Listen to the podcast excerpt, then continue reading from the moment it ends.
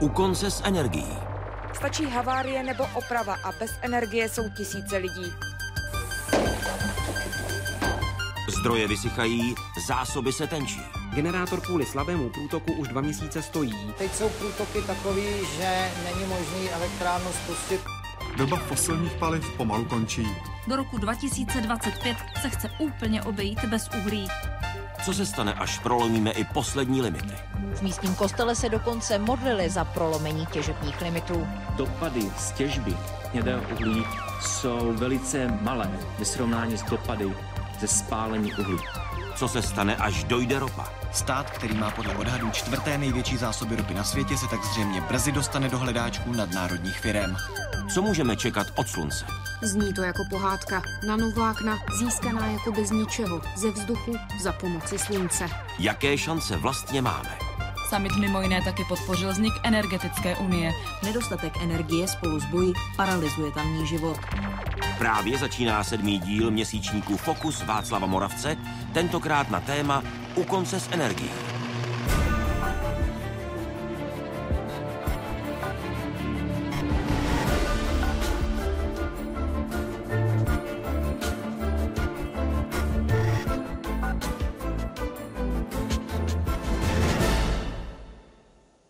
Zalistujeme v století a čtvrt starém díle v Otově slovníku naučném, tak pod heslem energie najdeme i následující výklad. Slovo energie pochází z řečtiny. Znamená čin, dílo, tedy asi tolik jako účinnost. Energie je spojem čistě fyzikální, znamenající schopnost hmoty vykonati nějakou práci. Konec citátu. Výklad, který platí i víc než po tom století, o kterém jsem mluvil. Jak jsme na tom s energií dnes? Proč se čas od času objevují apokalyptické vize, že by lidstvo mohlo být u konce s energií? Začíná další díl měsíčníku Fokus.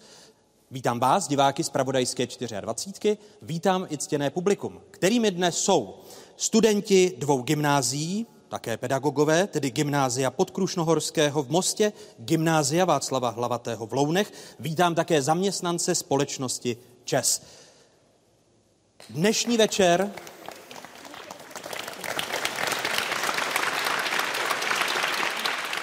Dnešní večer vysíláme z uhelné elektrárny v Ledvicích. A propo, tato elektrárna má jedno nej, protože jsme v kotelně této elektrárny. A to nej je že patří k nejvyšším budovám v České republice. Její výška je bezmála 140 metrů. Ještě jednou vítejte.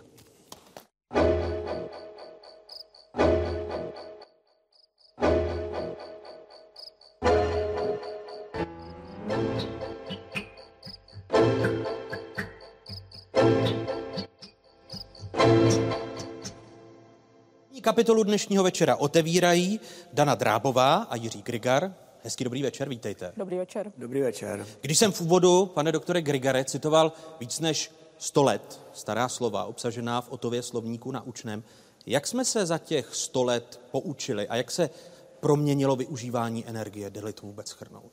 Myslím, že to bylo velmi dramatické, protože když uvážíme, že 19. století začínalo teprve s tím, že byla nějaká masová výroba energie a že se teda začalo těžit uhlí a používat, Potom se objevila ropa a další takové jako experimenty, které umožnily, aby se využívalo těch zdrojů, které máme v zemi. Eh, tak dneska je ta složka energetického eh, takového toho minima je daleko širší, protože využíváme také energie vody eh, ve vodních elektrárnách a využíváme jaderné energie, což už je vlastně docela velký skok, protože popravdě řečeno využíváme kvantové mechaniky. Ale vy astrofyzici a astronomové, když se díváte do vesmíru, tak stále jsme na míle vzdáleni eh, jako lidé tomu, abychom pochopili, jak fungují ty nejdokonalejší energetické stroje ve vesmíru. Tak ty stroje, které máme nejvíce po ruce, to jsou zdroje ve sluneční soustavě a tam je jednoznačně vede slunce. Slunce je ovšem hvězda a teprve zhruba v polovině 20. století jsme se dozvěděli, jak to slunce dělá, že svítí tak dlouho protože si musíme uvědomit, že slunce svítí už asi 4,5 miliardy roků a nevypadá to, že by s tím chtělo přestat. Že? Dokonce astrofyzika dneska ví, že ten původní zářivý výkon Slunce před těmi 4,5 miliardami roků byl asi o 30% menší. Čili to Slunce, jak stárne, tak paradoxně svítí čím dál tím víc. Co z toho můžeme, to pokračovat. A co z toho můžeme přenést eh, k nám pro budoucnost nakládání s energiemi? Tak především si musíme uvědomit, že většina těch energií, které využíváme, zejména ty, které těžíme z nitra země, jsou uložená sluneční energie. Protože to všechno se muselo odehrát dávno, abychom tady měli ty všechny sloje a všechny ty ropy a to všechno, to vznikalo dlouhou dobu. A ten důvod, proč to vznikalo, bylo právě proto, že země byla ohřívána sluncem a proto tady mohly být rostliny a proto tady mohly být všechny ty úložky, které dneska těžíme a které těžíme daleko rychleji, než to tady to slunce ukládalo. Nebýt slunce, tak jsme bez energie. Neměli bychom vůbec, bychom nevznikli, že jo? Prostě ta země by byla, eh, průměrná teplota země bez slunce by byla asi tak minus 250 Kelvinů, teda minus 250 stupňů Celsia, čili nějakých 40 Kelvinů. Eh, Dano Drábová, existují v dějinách lidstva tři energetické revoluce. První eh, ovládnutí ohně, druhou právě fosilní paliva, o kterých eh, Jiří Grigar mluvil, a tou třetí ovládnutí jádra. Je už tady, blíží se nám čtvrtá tak, energetická revoluce? Asi bychom se na ní měli spoléhat, protože eh, se ukazuje čím dál více, že fosilní paliva, která jsou spolutvůrcem světa, tak jak ho známe, a který je nám poměrně hodně pohodlný a máme v něm vysokou kvalitu života, Ona sice asi nikdy úplně nedojdou, ale přestanou být krok po kroku schopná poskytovat tři čtvrtiny našich energetických potřeb. No a co potom? Co ta doba po fosilní? Eh, budeme mít k dispozici, tak jako člověk měl od chvíle, kdy se tady naši pra, pra, pra předkové objevili, kdy, no, obnovitelné zdroje. Konec konců, cynicky řečeno, i člověk sám je obnovitelný zdroj a také je to stroj, který umí konat práci, takže lidstvo nebude nikdy u konce s energií, dokud to bude, bude moci tu práci vykonávat. Ne, že by to lidi dělali rádi, poměrně valná část lidí už si tomu odvykla, konat práci vlastníma rukama. Takže obnovitelné zdroje. A ta čtvrtá?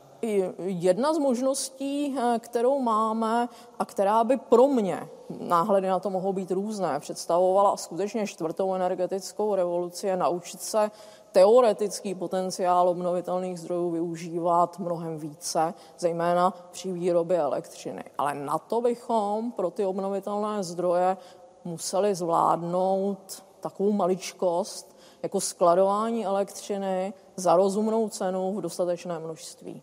Bohuž... Čtvrtá revoluce tedy Pro podle vašeho názoru je skladování elektřiny. skladování elektřiny. My to umíme, my to umíme desítky, stovky let, ano.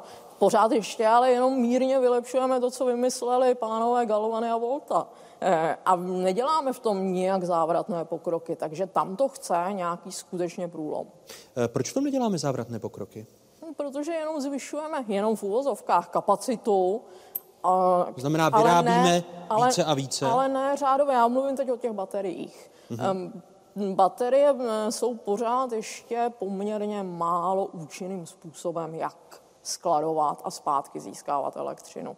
Takže v úvozovkách, ale ona to nemusí být baterie, tak jak si ji dneska představujeme. E, lepší, výkonnější, levnější baterie jedna cesta k tomu, jak si pomoci a jak Mm, velmi zvýšit využitelný potenciál těch přerušovaných obnovitelných zdrojů, to znamená těch, eh, jako je eh, energie větru pro slunce. výrobu elektřiny nebo slunce, eh, které jsou závislé na denním chodu a ročním chodu vlastně počasí. Můžeme hledat inspiraci ve vesmíru, co se týče uchovávání či skladování energií, pane doktore? Tak ono je to asi obecnější zážitost, protože pochopitelně, jak už jsem se zmiňoval, ten hlavní cíl je zlepšit využití kvantové mechaniky v praxi. To se děje a dneska teda spousta věcí, které máme z kvantové mechaniky, tak už používáme tak a přitom si neuvědomujeme, že zatím stála práce několika málo desítek lidí ve 30. letech nebo 20. letech minulého století, kteří to dali dohromady a připadali i ostatním fyzikům jako šílenci, protože eh, v kvantové mechanice neplatí zdravý selský rozum, že tam platí velice zvláštní zákony. Ale přesto je to tady velice cené. Takže v zásadě si myslím, že tam je teda skryto to hlavní poselství, jak tady zlepšit eh, třeba právě místo těch baterií, nějak to vymyslet jináč, protože podívejte se na jednu věc. Všichni tady asi známe tu slavnou Einsteinovou rovnici, kterou publikoval už v roce 1905, že E, energie, která je utajená v hmotě M, je tak velká, jako že když to M v nějakých kilogramech vynásobíte čtvercem rychlosti světla. Rychlost světla je velké číslo, rychlost světla na druhou ještě větší číslo, takže vám z toho vyjde nějakých 9x10 na 16 žaulů. Že a to teda prostě z ničeho nevyždímáte. To, co my tady dokážeme třeba z elektrárně nebo takhle, tak to jsou naprosto nepatrné účinnosti, které jsou směšně malé, že? když to tak vezmeme, to jsou teda snad miliardstiny. Jenom pro přiblížení každý gram jakékoliv hmoty, kdybychom ho uměli, jakože to neumíme, úplně přeměnit na energii, eh, tak by pokryl tento jeden gram zhruba třetinu roční spotřeby elektřiny v České republice. 25 terawatt hodin. To ukazuje, jak málo využíváme to, kolik v těch jednotlivých zdrojích je energie jako tak. Potenciál přírody je obrovský. Eh, my z něj známe zlomeček vlastně. My jsme se s panem doktorem před začátkem pořadu bavili eh, o tom, kolik za tři tisíce let eh, poznala klasická astronomie vlastně. A to číslo tak také není nijak závratné vlastně. Mluvili na, jaké, na jakém čísle jste se dohodli? My jsme se dohodli o čísle, které je známo, tedy jako v odborných kruzích pochopitelně, tak si představte nějakou velkou krabici vesmíru a teď budete dělat inventuru, tak jako, že třeba vám tam přijde kontrola, že? A teďka zjistíte, že tam máte ten nějaký eh, jako papír, na kterém máte napsáno, co tam má být, to musí být 100%. A teďka tam přijdete a řeknete astronomu, tak kde to máte, těch 100%. A on se tam dívá do rohu a tam má 5% a to je celá astronomie, která do dneška existuje. Že? Těch 95% jsou tajemné součásti vesmíru, o kterých víme teda velice málo. A ta první tajemná součást vesmíru byla objevena tak kolem roku 1980 a ta druhá na přelomu minulého a tohoto století. No a to ještě samozřejmě není nikde řečeno, že zrovna teď v tom roce 2015 už o té krabici víme všechno, že možná, že tam je ještě něco dalšího. Takže v tomto směru je, řekl bych tady, já bych připomněl jednoho našeho politika, který říkal, rezervy tu jsou. Eh, intelektuál, eh, který je poměrně vlivý v Spojených státech amerických a je původem z Čech, Václav Smil, upozorňuje na to, že to, to, co naznačovala Dana Drábová, že neumíme využívat a nejsme efektivní ve využívání energie jako takové. Navíc té energie poměrně hodně spotřebováváme v průběhu každého našeho všedního dne. Nevěříte? Eh, možná v tom přemýšlením vám pomůže náš animátor Jaroslav Klimeš.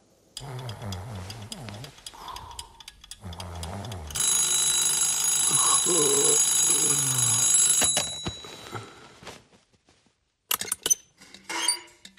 to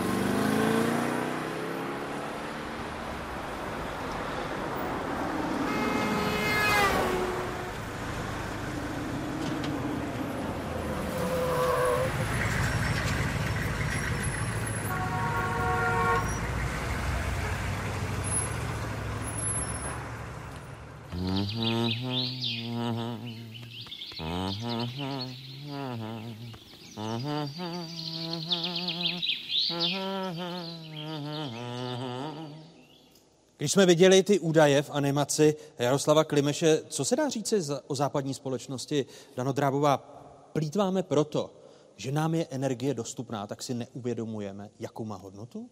Já si myslím, že to tak je. Energie, ač se nám to častokrát tak nezdá, tak je uh, příliš levná, aspoň pro tuto chvíli. To si myslíte také, když každý měsíc koukáte na účet? Na to, abychom, aby nás to skutečně nutilo šetřit. Eh, já neříkám, že je pro každou domácnost levná, eh, neříkám dokonce ani to, že eh, bude levná i nadále, protože se přece jenom blížíme k tomu, kdy ta energetika, to znamená způsob, jakým si energii opatřujeme nějakým přerodem, bude muset projít. Zmínila jsem, že... Tedy čtvrtá, možná čtvrtá revoluce energie. No hlavně nalezení způsobu, jak se vyrovnat s tím, že je nás stále více na Zemi. Dneska 7 miliard 300 milionů zhruba, předpoklad do roku 2040 9 miliard. A kdyby se všichni chtěli dotáhnout na úroveň toho vámi Václave zmíněného západního světa, si musíme uvědomit, že ročně na světě přibývá 80 milionů lidí, to znamená jedno nové Německo. A představme si, že je jejich legitimním právem eh, se snažit dosáhnout stejné životní úroveň, jako má ten průměrný Němec. A co s tím? Musíme uh, uvažovat o tom, že uh, ten svět dostatku energie za rozumnou cenu se um, krok po kroku ke svému konci chýlí, což ale nemusí být katastrofa, prosím. Uh, můj dobrý známý, skoro bych řekla až kamarád, profesor Miroslav Barta, také jste ho tu měl, uh, když hovoří o kolapsech, a to on rád, tak říká, že kolaps není katastrofa. Kolaps je příležitost ke zjednodušení a změně stylu, který už dál nebude fungovat. V to platí právě i o energetice a o tom, jak si neuvědomujeme cenu energií, chápu správně. Já si to myslím. Eh, je to jenom o, o penězích, pane doktore, když se podíváte na to, že si neuvědomujeme, jak málo využíváme z hmoty energie, tedy jak malé procento, jak jste o tom mluvili v té první části, a jak i s tím malým procentem, s tím zanedbatelným procentem plítváme? No mně připadá, že lidé většinou to vůbec neberou, protože pochopitelně ty účty se platí jindy, než když tu energii potřebujete. Že tam je ten zásadní problém, to je to stejné, jako máte ty triky dneska, že všechno se platí na úvěr a takhle, že a pak vám přijde ten účet jako posléze. Takže to si myslím, že je ten náš problém. Proto to právě tak to, to energii vypadá. Ona je nakonec už dost drahá pro mnoho domácnosti velice, ale ten účet přijde za měsíc, anebo taky za rok. Že jo? Jednou se dělá vyučtování plynu a jednou se dělá vyučtování horké vody a takhle. No a pochopitelně to lidé nepřemýšlí tak v takovém horizontu. Takže to je taková, řekl bych, ale banalita. To hlavní je pochopitelně to, že ty jednotlivé zdroje, o kterých jsme tady hovořili, které tvoří ten dnešní energetický mix, se nutně budou muset změnit. Že prostě, jak to říkala paní doktorka, prostě přibývá nás, zvyšují se nároky, lidé v chudých zemích se stávají bohatšími. Teď je před námi docela zajímavý trend, že skutečně mnoho národů v Africe nebo v Azii, které ještě nedávno byly považovány za extrémně chudé, tak spoustu těch lidí se dostává z té extrémní chudoby a má zájem o to, aby si žili lépe právě tím, že chtějí té energie více. Konec konců každý chce mít dneska aspoň ten internet, jo, nebo něco. A ten internet už dneska bere, pokud vím, 2% světové spotřeby elektřiny. No, e, v každém, v každém případě e, ten paradox toho, e, že na jednu stranu stále více slyšíme, že doba levné energie je definitivně za námi a pozorujeme, že ceny komodit jsou momentálně na sestupném trendu, nám také příliš v tom uvažování o energetické budoucnosti nepomáhá. Faktem ale je, že opatřovat si fosilní zdroje stojí stále více energie. Na to, abychom měli energii, totiž potřebujeme energii, protože všechno, co nám umožní transformovat, přeměňovat různé formy energie na to, co se nám hodí, co nám k něčemu je. Vezměme si jako uh, nejkonkrétnější případ uh, tu elektřinu. Uh, tak k tomu všemu musíme zařízení vyrobit, suroviny vytěžit a tohle všechno zase chce tu schopnost konat práci protože to je práce. Výroba čehokoliv, těžba čehokoliv a na to tedy musíme mít energii. A dostáváme se do situace, kdy uh, ta známá ložiska ropy, kde se ropa těžila za méně než 2 dolary za barel jako náklady na tu těžbu už prakticky uh, neexistují. Dneska uh, s rozumným, uh, řekněme, ziskem se těží ropa tam, kde je dostupná za těžebních nákladů někde mezi 10 a 25 dolary za barel. Jak, jak je to možné, když přitom všechny ty technologie by naopak selským rozumem, vracím se k tomu důležitému, by měly vést k tomu, že naopak by se měly snižovat náklady? Je to proto, že ji čerpáme z čím dál větších hloubek, eh, že vlastně vytěžujeme zemi jako takovou? Na to existuje obecný ekonomický zákon, kterému se říká zákon klesajících mezních výnosů. A to znamená, že to, co bylo dostupné za levné peníze, to už jsme prostě spotřebovali. A teď je čím dál obtížnější. Já neříkám, že ty zásoby jsou malé, ale vrtáme do čím dál větších hloubek, což není nic jednoduchého, umí to málo kdo a občas se to také nepodaří. Viděli jsme, kolik zaplatilo BP za haváry, která s tím, která s tím souvisí. A, a tím, tím pádem ty klesající mezní výnosy říkají, že když chceme pokračovat v tom trendu, tak dáváme stále více peněz za stále menší přínos. Eh, Dana Drábová je spoluautorkou této knížky Perspektivy české energetiky a Dana Drábová v ní napsala, současný globální vývoj v produkci a spotřebě energie není udržitelný. A propo, kdy jsme si schopni to uvědomit? Když se ocitneme bez energie, jako v takových situacích, o kterých teď bude řeč? Srpen 2003. Spojené státy zasáhl největší výpadek elektřiny v dějinách.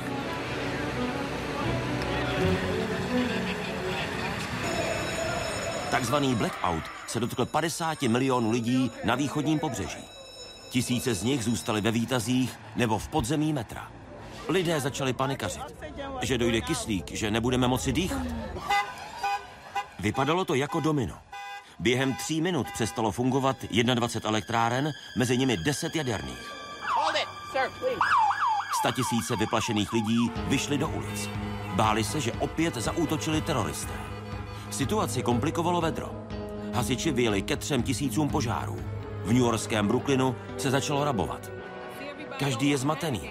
Připomíná to 11. září. Vůbec se mi to nelíbí. Bezprostřední příčina?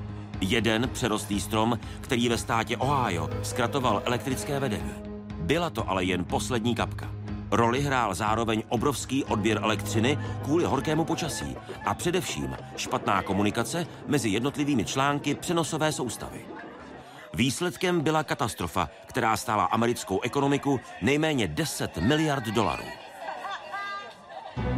Světovým rekordmanem v nechtěné tmě je Indie. Kolaps rozvodných sítí tu v roce 2012 zasáhl 600 milionů lidí. To je víc, než kolik má obyvatel celá Evropská unie. Zastaralá síť rychle rostoucí indické ekonomice nestačí. A pokud spotřeba elektřiny dál poroste, musí se ze stejného důvodu na riziko blackoutů začít připravovat i vyspělé země.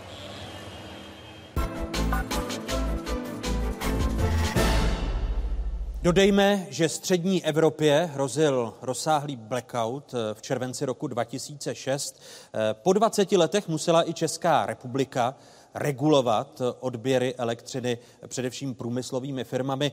Polsko bylo blízko blackoutu v roce letošním. Během letošního léta i tam došlo k týdenní regulaci odběrů elektřiny. Dano Drábová, je to tedy správný pohled, že s postupem času se nám riziko všech těch blackoutů, výpadků přenosových soustav zvyšuje? My si musíme uvědomit, že eh, Evropa je poměrně eh, šťastný kontinent, protože prošla eh, v 50. 60. letech minulého století velkou modernizační vlnou.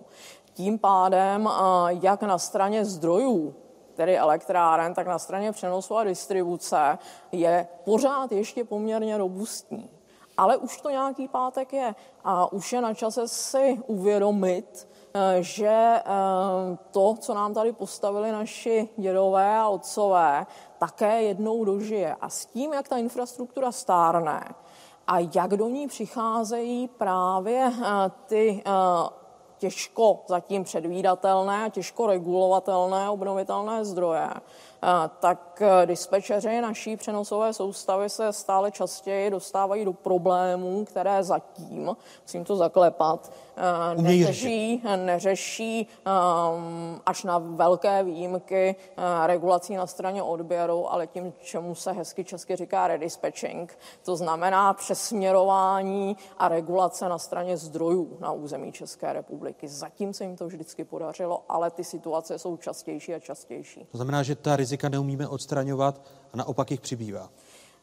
Znova říkám, ono je třeba, i když třeba do, přenosu, ehm, do přenosových linek se investuje hodně a průběžně, eh, tak je třeba uvažovat o nové situaci eh, elektroenergetiky, eh, protože jedna z věcí, která je notoricky známa, už mi to skoro připadá, že je že se o ní mluví příliš často, jsou takzvané přetoky energií z velkých větrných farem elektráren na Severním moři a na Baltu přes naše území na jih Německa a s tím související nároky na to, jak právě ten přenos bezpečně uřídit. Eh, nechci se do toho moc pouštět, protože eh, si nechci hrát na to, že jsem odborník úplně na všechno. Mám to spíše z povzdechů kolegů z ČEPSu. Eh, pane doktore, vy jste připraven na pravidelnější výpadky elektřiny? Vždyť lidstvo se na začátku bez všech těch drátů, řečeno Cimrmanovsky a bez elektřiny jako takové obešlo. Mně připadá, že Česká republika je na tom mimořádně dobře, protože jsme měli velice prozíravé inženýry, kteří nám postavili velice dobrou přenosovou soustavu, což je teďka vidět ve srovnání právě i s okolím teda Evropy. Takže si myslím, že pokud budu doma, tak se toho nebojím. Jako myslím si, že to je v pořádku. Ale myslím si, že musíme tu debatu posunout malinko dál.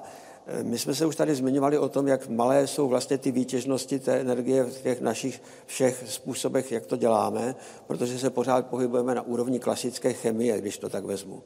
Tam ta přeměna je velmi neúčinná, jak jsem říkal, to je nějaká snad miliardtina z toho, co nám ten Einstein zanechal. Že? Ale my máme už dnes velmi dobrý zdroj, který je teda blízko, už jsme o něm mluvili na začátku, to je slunce. Ve slunci probíhá reakce, které říkáme termonukleární. My jsme ji už sice dokázali uvolnit, ale prostě tím nej, nejpitomnějším způsobem ve vodíkové pumě. Ta vodíková puma vybuchne, udělá strašnou paseku a nedá se to vůbec nějak rozumně využít, naopak je to zkáza.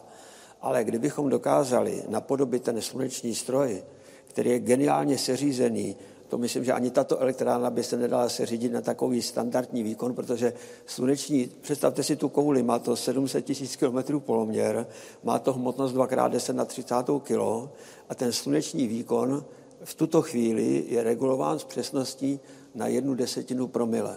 Mohu se zeptat tady třeba v elektrárně, jestli to dokáží, že prostě to skoro není možné. Tam je výborná zpětná vazba a my se to snažíme, jako, tedy my jako fyzikové se to snaží využít a jsou pokusy s tím, aby se právě takový stroj postavil na Zemi, ne teda tak veliký, jako je Slunce, který by ovšem měl tu účinnost jako Slunce a ta účinnost té termonukleární reakce na Slunci taky není úplně senzační. Jaká, jaká je? 70%. Ale 70% proti miliardině je teda pořádný rozdíl, že to je rozdíl osmi řádů. Takže to by bylo něco, co by okamžitě vyřešilo blackouty. Že Prostě jak byly, a tyhle, ty, tyto pokusy se dělají už nějakých 40 let Teď právě se staví velké takové zařízení ITER, které se staví ve Francii. Samozřejmě jsou s tím nesmírné technické potíže, že to je asi všeobecně známo. Američané to zkoušejí na principu laseru, taky jim to tady zatím moc nefunguje, ale já si myslím, že lidský úm je takový, že to jednou, a nebude to zase tak dlouho trvat, dokáže a v tu chvíli budeme, tak říkají, za vodou, protože máme dost těžké vody. Ale to, to není na desetiletí, to je bez sporu na, na staletí abychom se posunuli k tomu nejdokonalejšímu stroji, který jsme zatím poznali, tedy tak Einstein tvrdil, že to bude trvat tisíc let, když tu rovnici napsal, ale myslím si, že to bude dřív. No, on člověk je velmi flexibilní a inovativní živočišný druh když mu teče do bod. Takže až nám poteče do bod, já si myslím, že my to ani moc nebudeme, dokonce si myslím, že ani mladí kolegové ještě eh, výraznou energetickou nouzi, nouzi opravdu v mm, tom pravém smyslu slova nezažijí, ale um, přijdou generace, kterým opravdu do těch bod poteče a pak si poradí. Dana Drábová a Jiří Grigar, první hosté Fokusu. Po debatě jaderné vědkyně Dany Drábové a astrofyzika Jiřího Grigara budeme pokračovat rozhovorem s šéf poradcem ministra životního prostředí Petrem Kalašem. Potom přijdou diskutovat generální ředitel a předseda představenstva ČES Daniel Beneš, ekolog Vojtěch Kotecký a expert na energetiku Pavel Noskievič. To je nabídka dalších minut dnešního Fokusu Václava Moravce.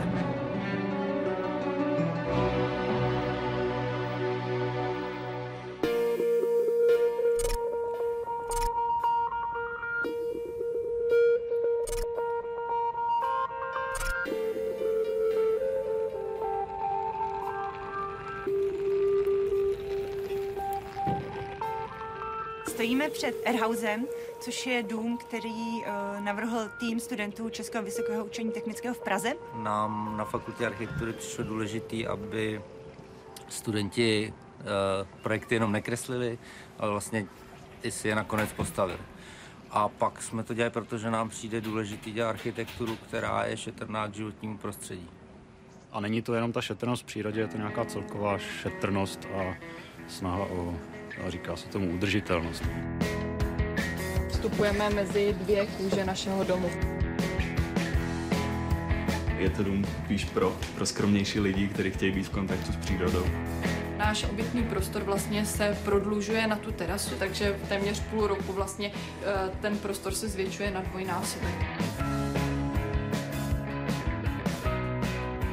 Ten dům jsme navrhovali zásadě jako chatu pro generaci našich rodičů, takové víkendové bydlení, které se pak může stát v důchodovém věku vlastně stálým, stálým bydlením. Dokonce jsme zaznamenali takové jako reakce, že sem přišli lidi vlastně v generaci našich rodičů úplně cizí a říkali, je, jako nebudete to projektovat, my bychom si to jako koupili.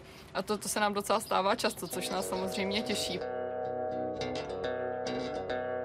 Na té pergole jsou fotovoltaické panely. Systém odpadních vod jde do kořenové čističky. Ideální je stav, kdy vlastně není spotřebována žádná energie. V létě, kdy se nám běžně dům přehřívá, musíme ho větrat a tak, tak my vytváříme prostředí pro tu vnitřní část toho domu, která je už odstíněná, je ve stínu, tudíž není taková potřeba na to chlazení, větrání a v případě otevření tady oken, či jakoby toho druhého, tak zajistíme příčné větrání. Tak zase v zimě je to vymyšlené tak, že ta pergola je tak, že umožňuje vlastně vstup nízkých slunečních paprsků skrz ty velká okna do interiéru a vlastně zase to pomáhá naopak ten dům vyhřívat. Ten dům by neměl spolehat na ty technologie, ale sám o sobě měl fungovat jako na základech jakoby přirozeného větrání. Ty provozní náklady jsou de facto minimální. Skoro nula. Tak.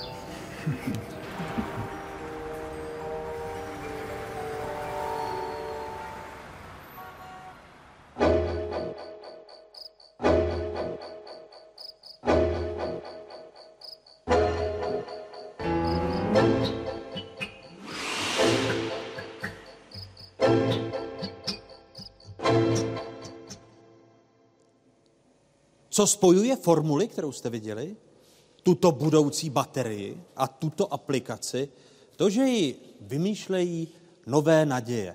Nové naděje tuzemské vědy, studenti vysokých škol v České republice. Jedním z nich je Pavel Mašek, který působí na VUT v Brně, konkrétně na fakultě elektrotechniky a komunikačních technologií a vyvíjí aplikaci pro už postavené domy. Hezký dobrý večer, Pavel. Dobrý večer. Pro chytré domy, nebo Budou to chytré domy, chápu správně, ty, které budou mít tuto vaši aplikaci. Můžeme to tak nazvat v podstatě inteligentní chytrá domácnost. Inteligentní chytrá domácnost.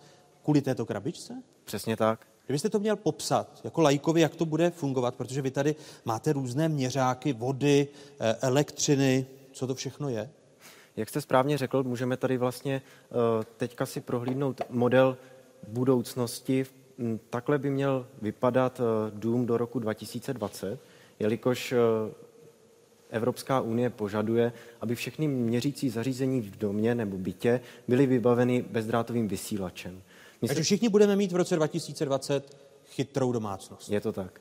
A na... Hloupými uživateli.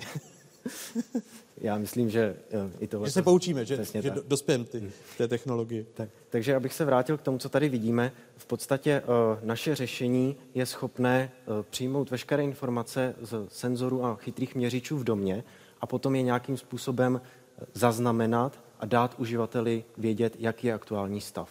Já když jsem narážel v nadsázce na ty hloupé uživatele, tak přece jen ne všichni jsme technicky vzdělaní. To znamená, jak se k uživateli ty informace budou dostávat. Abyste nám to zpřehlednili, jak když Jiří Grgar s Danou Drábovou mluvili o tom, že nám ty účty chodí až za měsíc a že si možná neuvědomujeme drahost té energie, kterou tak plítváme. Přesně tak. Eh, V podstatě, eh, jak nejlépe uživateli nebo eh, člověku, který o technologie eh, nemá ať už čas se zajímat, anebo prostě starší lidé například eh, si pustí televizi a je to v podstatě eh, jejich interakce s tou technologií, tak je důležité to prezentovat grafy. Graficky znázornit, jak je na tom spotřeba za den, za týden, za měsíc. My si to můžeme představit tak, že se nebavíme jenom o spotřebě, ale dnes už i o výrobě, to znamená solární panely, využití sluneční energie. A... Tak jako jsme to viděli na Airhouseu eh, u vašich kolegů v tak, Praze. Přesně tak. Takže uh, jedním z cílů našeho projektu je uh, systematicky prezentovat uh, dosaženou výrobu anebo spotřebu elektrické energie, vody nebo informace o například teplotě nebo vlhkosti. A na základě těchto informací potom uh, se může ta inteligentní chytrá domácnost postarat o to, že se například zapne vytápění určité místnosti. A můžu to ovládat, když předpokládám, je to modem, to znamená, mm, můžu to ovládat mobilem a dostávám i do mobilu ta, ta data, když jste říkal o grafickém znázornění? Je to tak. V podstatě eh, v dnešní době už máme připravenou aplikaci pro eh, všechny rozšířené mobilní platformy a jak jsem zmínil, eh, tak někteří lidé prostě eh, nejsou naklonění těm moderním technologiím až tolik a proto máme připravenou vizualizaci jak pomocí například webového prohlížeče, tak pro starší lidi i například eh, na televizi. To znamená, eh, naším cílem je co nejjednodušeji doručit informace k uživateli. Eh, Kolik taková mašinka, ta aplikace, kolik to zařízení nám vlastně může ušetřit v České republice v průměru elektřiny či energií jako takových vodní měsíčně? V podstatě, eh, když si vezmeme takový ten běžný domácí scénář, tak eh, tady se bavíme o úspoře někdy, někde mezi 20 až 30 procenty. Eh, Je to hla- hlavně dáno tím, že ten uživatel za prvý zjistí, kde jsou ty rezervy, kde je například velká spotřeba například elektřiny a podle toho se potom může zařídit. Zjistit, co se stalo a uspůsobit tomu své chování. Je to stále ještě prototyp, nebo už se to sériově vyrábí? To znamená, že z toho vašeho výzkumu už je praktický výzkup, výstup, který se objeví v našich domácnostech. Tak eh, tohle, co tady můžeme vidět, je v podstatě eh, první verze zařízení, kterou jsme vyvíjeli s kolegy na VUT po dva roky. A eh, pro porovnání, tady ta černá krabička, všichni asi znají Klasický v podstatě klasický modem. modem, který si můžeme koupit. Naše druhá verze se podstatně liší, co se týká rozměru, když si to srovnáme s tím, co tady máme. Toto už je druhá generace toho, co Přesně jste tak. vyvinuli za dva roky. Přesně tak. Že jste to miniaturizovali. A když se vrátím zpátky k té vaší otázce, tak eh, reálné nasazení našeho řešení je plánované eh, na začátek příštího roku, ovšem eh, ne v České republice, ale v Rakousku. Proč ne v České republice? Eh, Jak jsem už zmiňoval, tak eh, Evropská unie nařizuje do roku 2020 zavedení těchto inteligentních měřičů a země jako Rakousko nebo Holandsko jsou eh, v Evropě napřed. To znamená, v České republice ještě pořád eh, nejsme připraveni na to, aby jsme mohli spustit a distribuovat tuto aplikaci nebo toto řešení. Pavel Mašek z VUT v Brně. Eh, Nejen moderní aplikace, které by měly pomáhat k úsporám energií, ale také dřív soběstačnost. To bylo to zásadní slovo. Dnes v České republice se ale vracíme k soběstačnosti, dokonce i celých vesnic. Eh, Mezi tyto vesnice patří obec Kněžice ve středních Čechách, která se pišní titulem energeticky soběstačná obec a o pokusech k návratům eh, k soběstačnosti natáčela Marta Pilařová.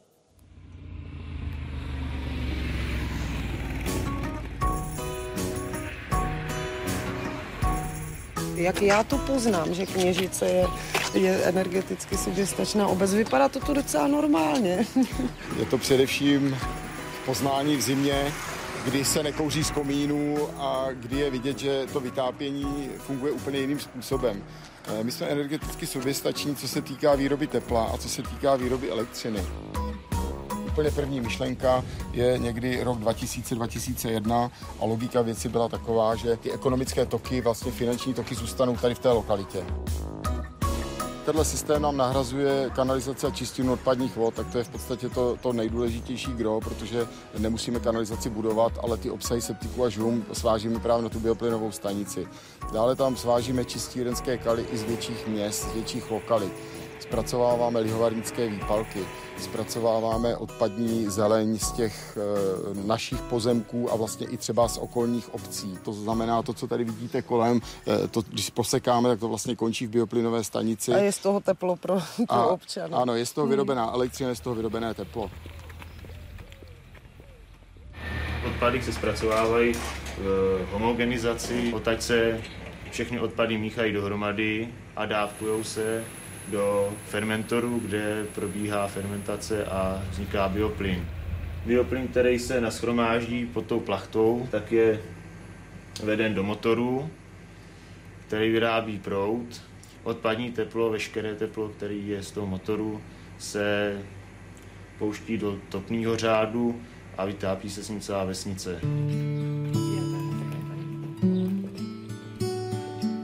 Se nacházíme v domově s pečovatelskou službou. Jak vidíte, ten areál poměrně rozsáhlý, takže to je i jakoby jeden z větších spotřebitelů tepla, které my vlastně produkujeme. A seniori mají obzvlášť rádi teplo, že to je, to je důležité. Seniori především eh, dokáží ocenit to, že ten náš systém topí i v létě. Topí to dobře. Ano. Jo, je ano. teplíčko i v létě prý. Ano. Já teďka mám vypnutý a to až k odpoledne nebo k večeru si to teprve pustím. Když trochu to zatopí se a je dobře. Kdybychom zde topili uhlím a spotřebovávali přibližně stejné množství tepla, které spotřebováváme z toho centrálního zásobení, tak to bude zhruba o 10% dražší, ale tenkrát jsme měli vlastně tady jednoho topiče kotelníka, a dnes, který vlastně vytápěl tenhle objekt a dneska máme dva vytápíme celou obec, takže i v mzdových nákladech se to promítlo. Nám to umožňuje takový pohodlnější život přeci mm. jenom, že než je to, dříve jsme museli do kotelny přikládat, vynášet popel, teď je to všecko čistý. Myslím si, že nejsme eh, zastánci nějaký ortodoxního názoru, že prostě jsme používali opravdu selský rozum a pochopitelně ekonomika je dneska prioritní, takže eh, ekonomika a ekologie by měly jít ruku v ruce. Ten projekt byl náročný, ta cesta byla hodně trnitá, ale myslím si dneska, už říkám, ano, stálo to za to. Podle šéf poradce ministra životního prostředí Petra Kalaše jsme vstoupili do úplně nové ekonomiky, takzvané energetické či klimatické ekonomiky. Eh, co si pod tím máme představit? Vzniká nová situace v energetickém sektoru, že vedle dlouhého eh, rozvoje a použití energie najednou do tohoto procesu vstoupily klimatické změny, které znamenají samozřejmě eh, změnu, která, kterou je třeba brát vážně, poněvadž nám omezuje budoucí energetické chování. A toto energetické chování v podstatě přichází a nebo je podporováno mezinárodně přechodem na dlouhodobým přechodem na nízkoenergetickou a nízkoemocní ekonomiku. Jak vám ale namítl, že ta nová forma ekonomiky má silnějšího starého nepřítele a to je eh, ekonomika spotřeby a konzumu. Protože, jak už jsem o tom mluvil s Danou Drábovou a Jiřím Grigarem, tak si nescela uvědomujeme hodnotu energií. S tím já souhlasím, protože žijeme pořád ještě a země přechodně v období dostatku energie a v dostatku eh, ekonomicky dostupné energie. A to nám brání k těm změnám, které ale na druhé straně potřebujeme udělat.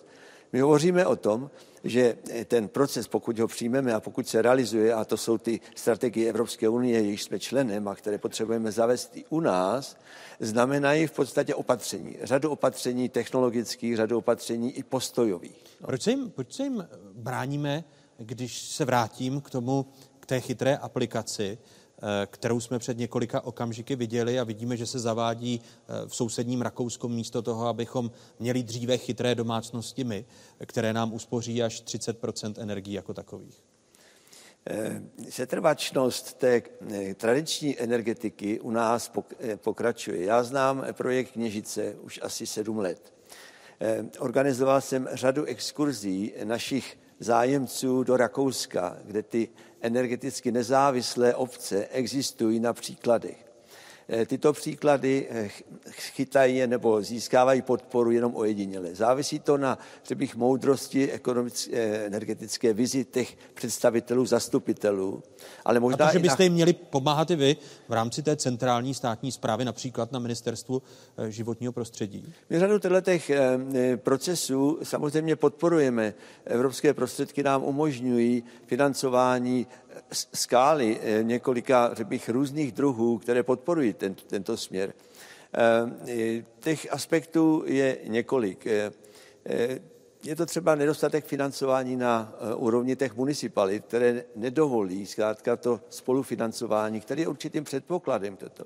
Je tam i menší kapacita, znalost těch obcí, čili i potřeba poradenství. Toto všechno ministerstvo osvětou a bych informacemi podporuje a snaží se tyto nové impulzy implementovat. Dá se ale tedy říci, že my jsme konzervativnější eh, v tom přechodu eh, z té tradiční fosilní eh, energetiky na tu, tu moderní, o níž mluvíte? To, co označujete přechodem, já bych označil přechodem od nákladné robustnosti, dostatek kapacit, dostatek energie, k přechodu, nebo přechodem, co bych nazval úsporná efektivnost. A řekl bych, ta cesta k tomu vede přes chytrá řešení. To, co jsme dneska viděli, je velmi, velmi pozbudivé.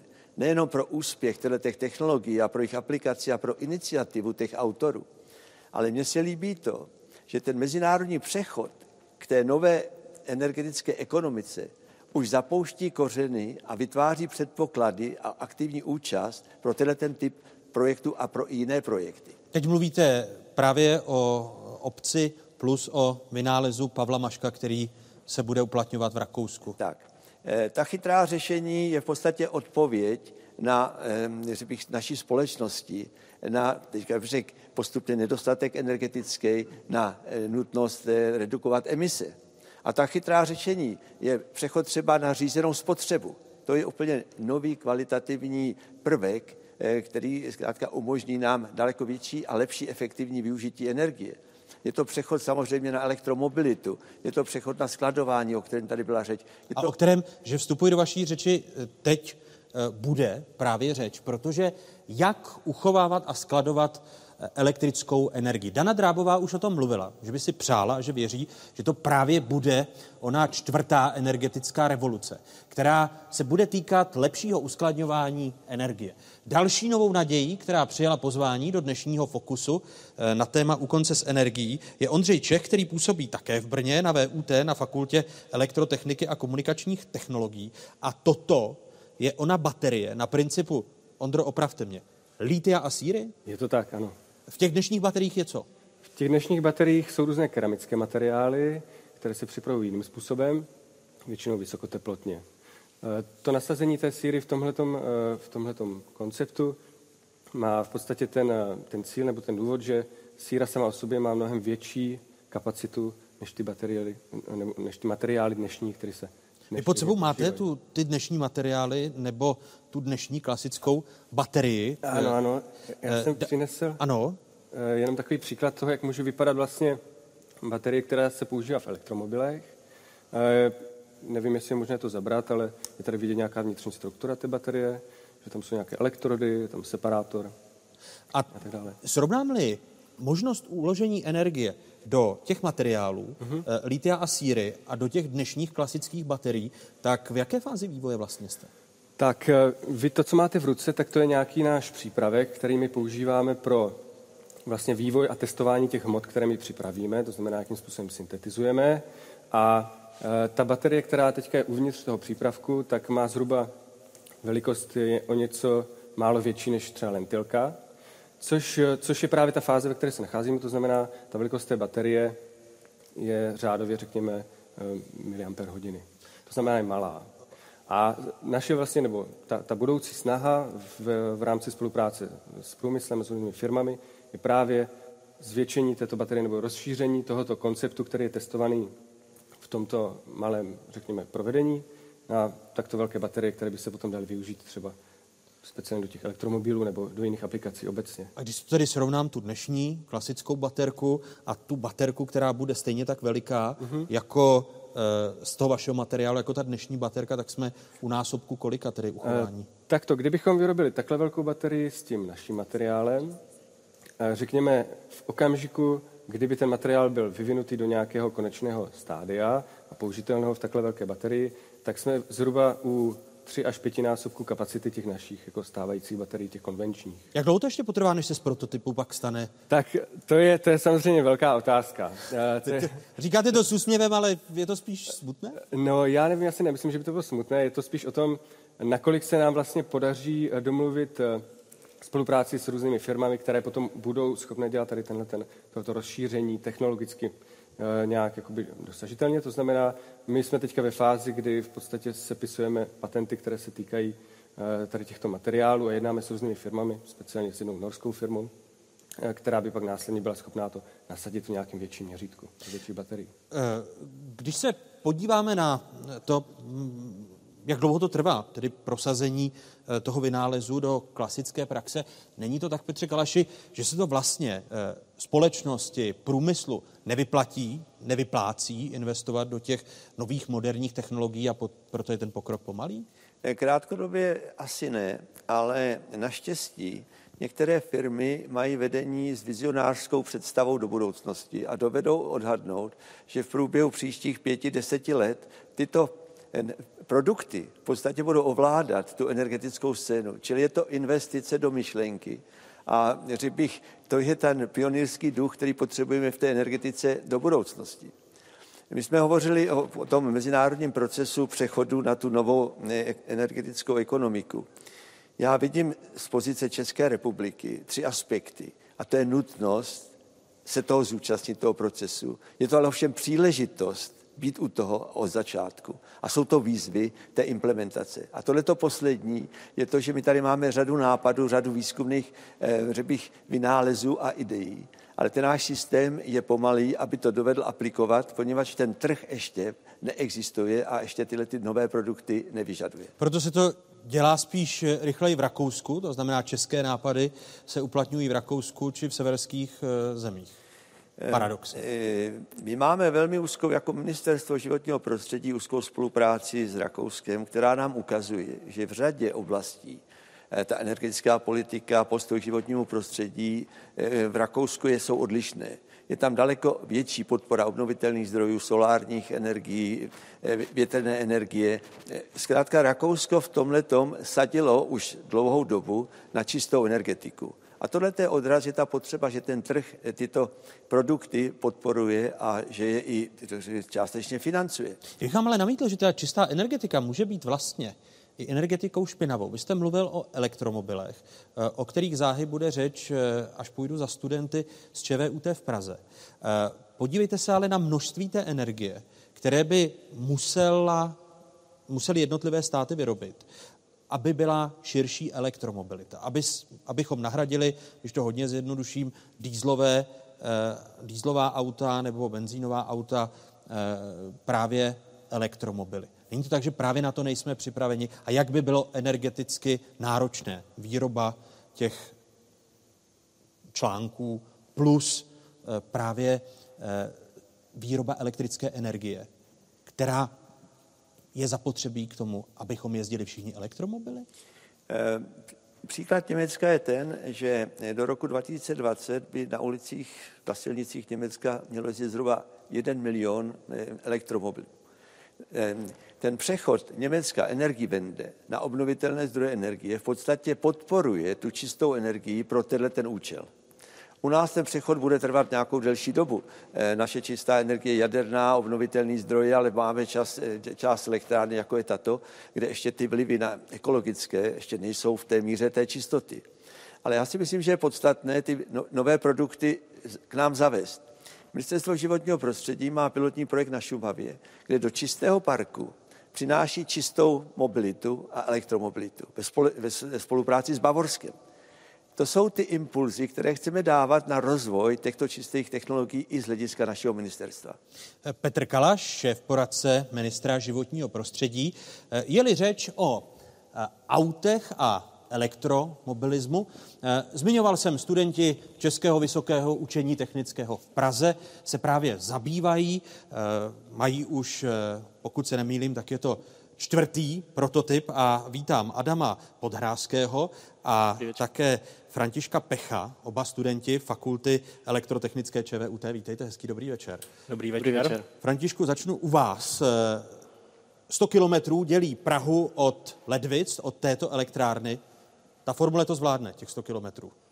Tak formule je plánovaná na 22 kilometrů závodů soutěže Formula Student, ale kdybychom nejeli v tom závodním režimu, jeli třeba 50 kilometrovou rychlostí v hodině, tak ta formule by to zvládla a dojela by těch 100 kilometrů. Závodní rychlost je jaká? Závodní rychlost eh, nejde ani tak o tu rychlost, která je maximálně asi 130 km za hodinu, ale jde hlavně o to zrychlení, zrychlování a zpomalování, které se děje eh, několikrát během toho jednoho okruhu a to nejvíce vyčerpává tu energii. Říkal jsem, že to je čtvrtý prototyp vaší formule, se kterým vy v těch studentských soutěžích slavíte úspěch. A jedno z těch kritérií je hmotnost formule jako takové.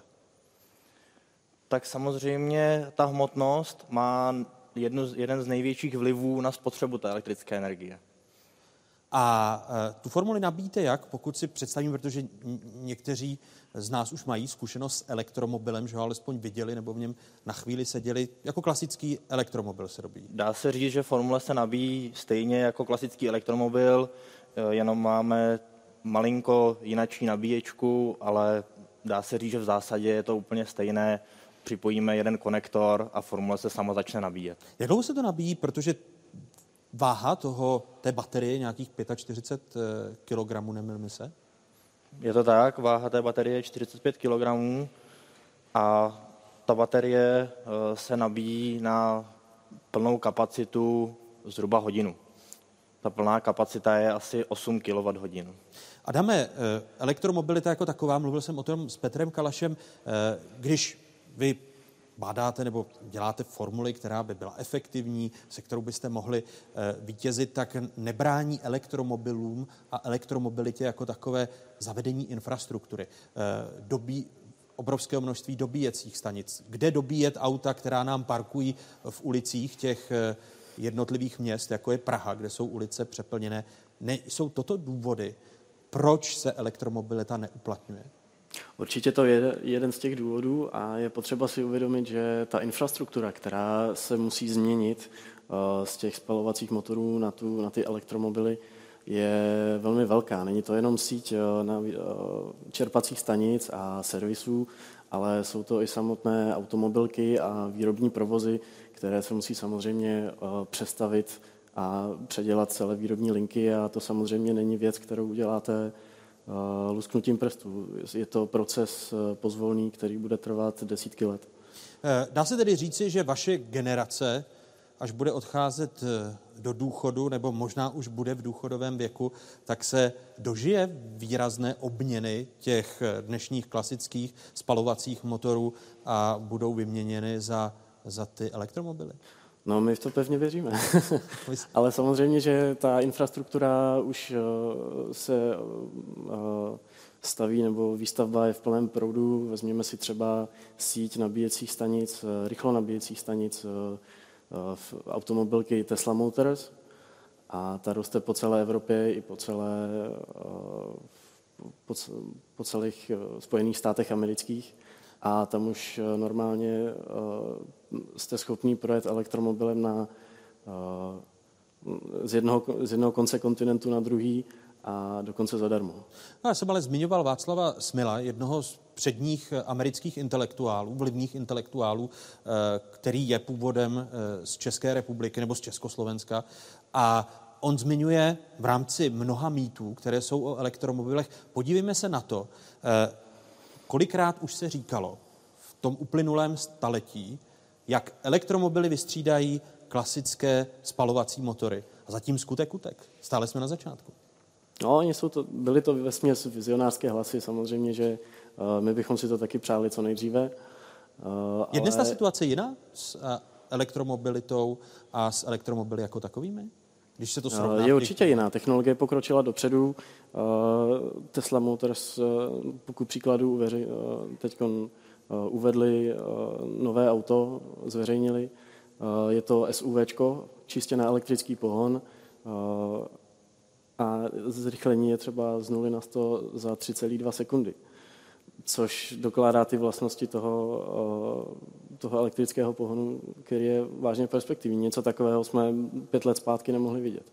Eh, Adam Podhrázký a František Pech eh, z Českého vysokého učení technického v Praze. Děkuji vám za rozhovor. Děkuji za pozvání. Děkujeme.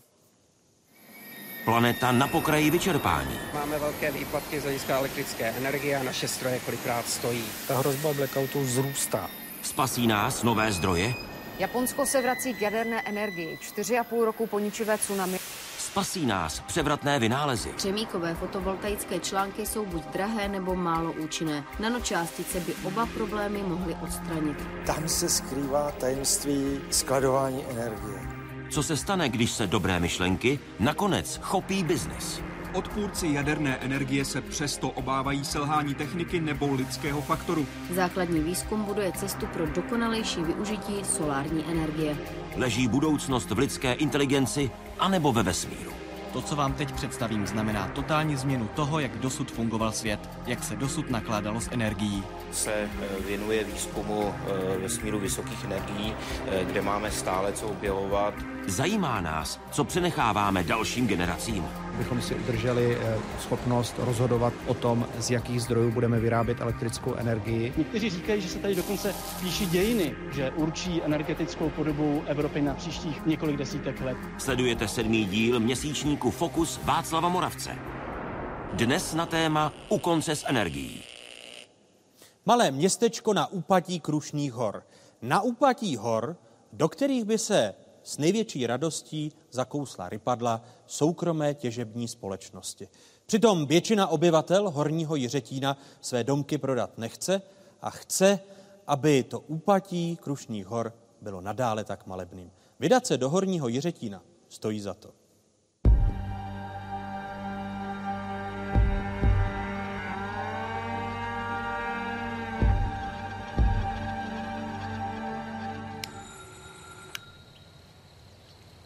Dobrý den. Dobrý den. Vypovídající nápis. Máme rádi horní řeti na Černice. Václav Moravec, Česká televize. Lenz, rád vás vidím. Těší mě. Kolik let máte rád horní řeti na Černice? 70 let, no. Jste se tady narodil? Ano. Ten domeček, ve kterém teď bydlíte, tady byl tady před těmi 70 lety? No, tady e, bývala stodola. A na místě té stodoly je toto postavené. To se stavilo v roce 67, se začalo, ale bylo to komplikované, protože tady byla stavební uzávěra. Tak eh, se nemohlo stavět. Ale v dovědku stavebního povolení bylo napsáno, že až se bude likvidovat horní řetín... Kvůli uhlí. Kvůli uhlí, tak se to mu, bude muset zlikvidovat na vlastní náklady. A to jste podepsal, že zlikvidujete na no, vlastní náklady podepsal, to, co, když to, jsem co, chtěl bydlet. Jako? To, co jste stavěl. No, protože jsem věřil tomu, že to nebude. V 90. letech byly stanoveny limity. To byla vláda Petra Pidharta, pokud no, se nemýlím. A až potom další vlády, jako začínalo to Zemanem, začaly ty tlaky na, na to, aby ten Jiřetín se zlikvidoval. Tady byl jeden místní podnikatel, který to vykupoval, ale ten nemohl přece sehnat tolik peněz, na, na ty nemovitosti, protože jich vykoupil asi 100. No myslel jsem si, že to dělá z důvodu eh, zjištných, že, že to vykoupí a pak to nechá společnosti, ale pak jsem zjistil, že tolik peněz ani nemůže mít, takže pravděpodobně byl nastrčený společností. Těžaři. Ano. Předpokládám, expanduje a chce kupovat dál ty, ty nemovitosti tady, nebo? Ne, pravděpodobně těžaři zjistili, že tady cesta nevede, tak ho pravděpodobně přestali dotovat. Musím ale říct, že to tady opravdu máte malebný. Je pravda, že je to tady krásný. Je vidět, že ty média prostě ukážou to horší vždycky a neukážou to, co tady je. Horní řetín, to jsou dvě tisícovky obyvatel, nemýlím No, 2100 a drobný nějaký. Většina jich chce zůstat. 60% minimálně. Je tady nová výstavba, jsou tady soukromí baráky, není to města, je to soukromí všechno. Já vidím perspektivu jako města dobrou. Když jsme vybírali tu parcelu, byli jsme přesvědčeni o tom, že je to bezpečné místo, že to je pěkné místo, no a že jsme za limity a tím pádem můžeme zde stavět a může zde dojít k tomu, že se ten kraj zase začne obnovovat. To byl který rok? Rok 2003. A co jste době, začali? Když jsme dokončili školu. Máme tady dvě děti, které tady chodí do místní školky. Máme tu přátelé a těžko by se nám odcházelo odtud. Připouštíte si tu možnost odchodu? No, moc si to... Snažíme se na to nemyslet. Tady panuje ještě takový ten klasický ráz té podhorské krajiny. Máme tu přírodní rybník, žádný rekultivovaný rybník. Eh, V něm se nacházejí ryby, ale taky raci třeba. Vidíte krásně, jak ta podhorská krajina navazuje na, na ten eh, krušnohorský hřeben. Kdyby někdo rozhodl o tom, že by ty limity padly, tak vlastně veškerá ta krajina eh, od těch stávajících limitů až vlastně po ten krušnohorský hřeben by byla srovnána se zemí, rybník by zanikl, voda by byla někam odčerpána, zde by se pravděpodobně těžilo uhlí nebo byla, byla alespoň skrývka. Tak jsme na limitech. Na limitech. Už jsme tady. Takže si můžete udělat obrázek o tom, jak to tady vypadá v okolí dolů. Kam mě paměť sahá, tak uh, si vybavuji, že ty rypadla vlastně se pohybovaly tady, skrývkovaly vlastně tuhle tu část, tenhle ten svah. A jak je teďka dobře vidět, ty rypadla se posunuly a směřují vlastně směrem k té centrální části dolů. Museli, museli asi trošku změnit uh, tu dobývací strategii, protože tímhletím směrem zkrátka stojí limity. To jsou vaši sousedi. Dá se tak říct.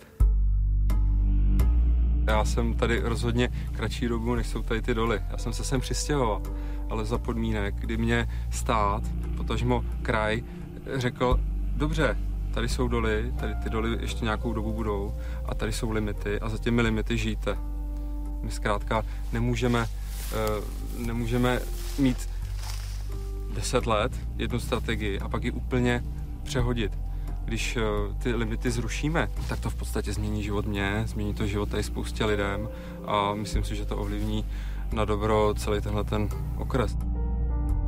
Všichni věříte, včetně těch, kteří tady staví, že No. v následujících 10, 15, 20 letech nebudou limity prolomeny?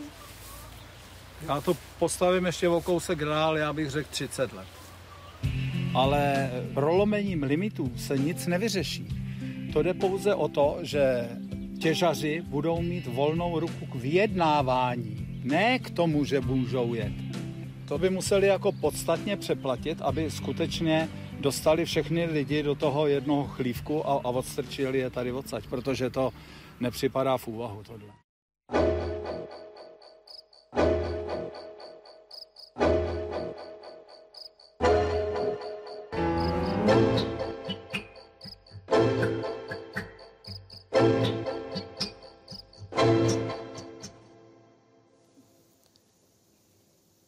Hosty kapitoly o nebezpečných závislostech jsou předseda představenstva největší energetické firmy v zemi, eh, tedy Česu, Daniel Beneš. Vítejte, hezký dobrý den. Hezký večer. Vítám i ekologa, bývalého programového ředitele Hnutí Duha Vojtěcha Koteckého. Hezký Dobrý den. večer.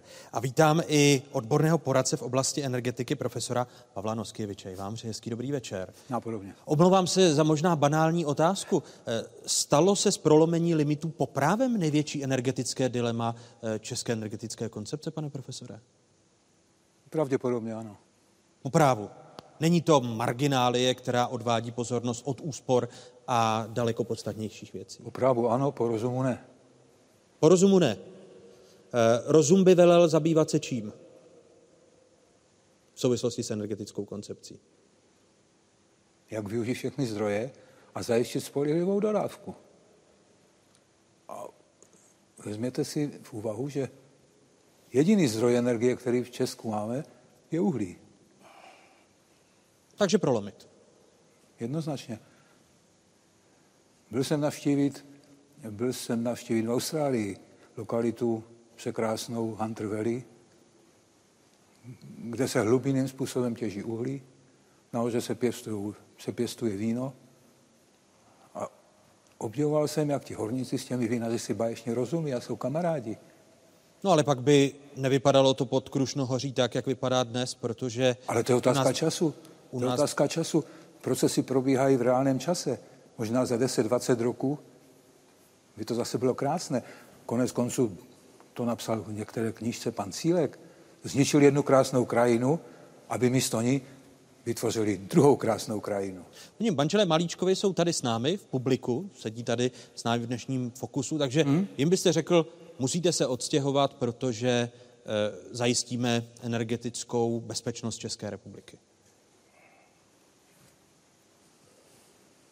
I pro vás je to oprávněné dilema, Vojtěchu eh, Kotecký, tedy eh, to nejdůležitější, co se probírá v souvislosti s energetickou koncepcí. Limity, limity a zase limity. Já si myslím, že pokud už jsme tu debatu otevřeli, pokud jsme se rozhodli, že o ní budeme znovu mluvit, tak v tom případě skutečně je to důležitá věc, protože nejde jenom o jeden konkrétní důl, tady jde skutečně o principiální dilema, jestli česká energetická politika bude ještě další desítky let závislá silně na uhlí a nebo jestli budeme postupně ustupovat od těžby uhlí a nahrazovat ji něčím jiným.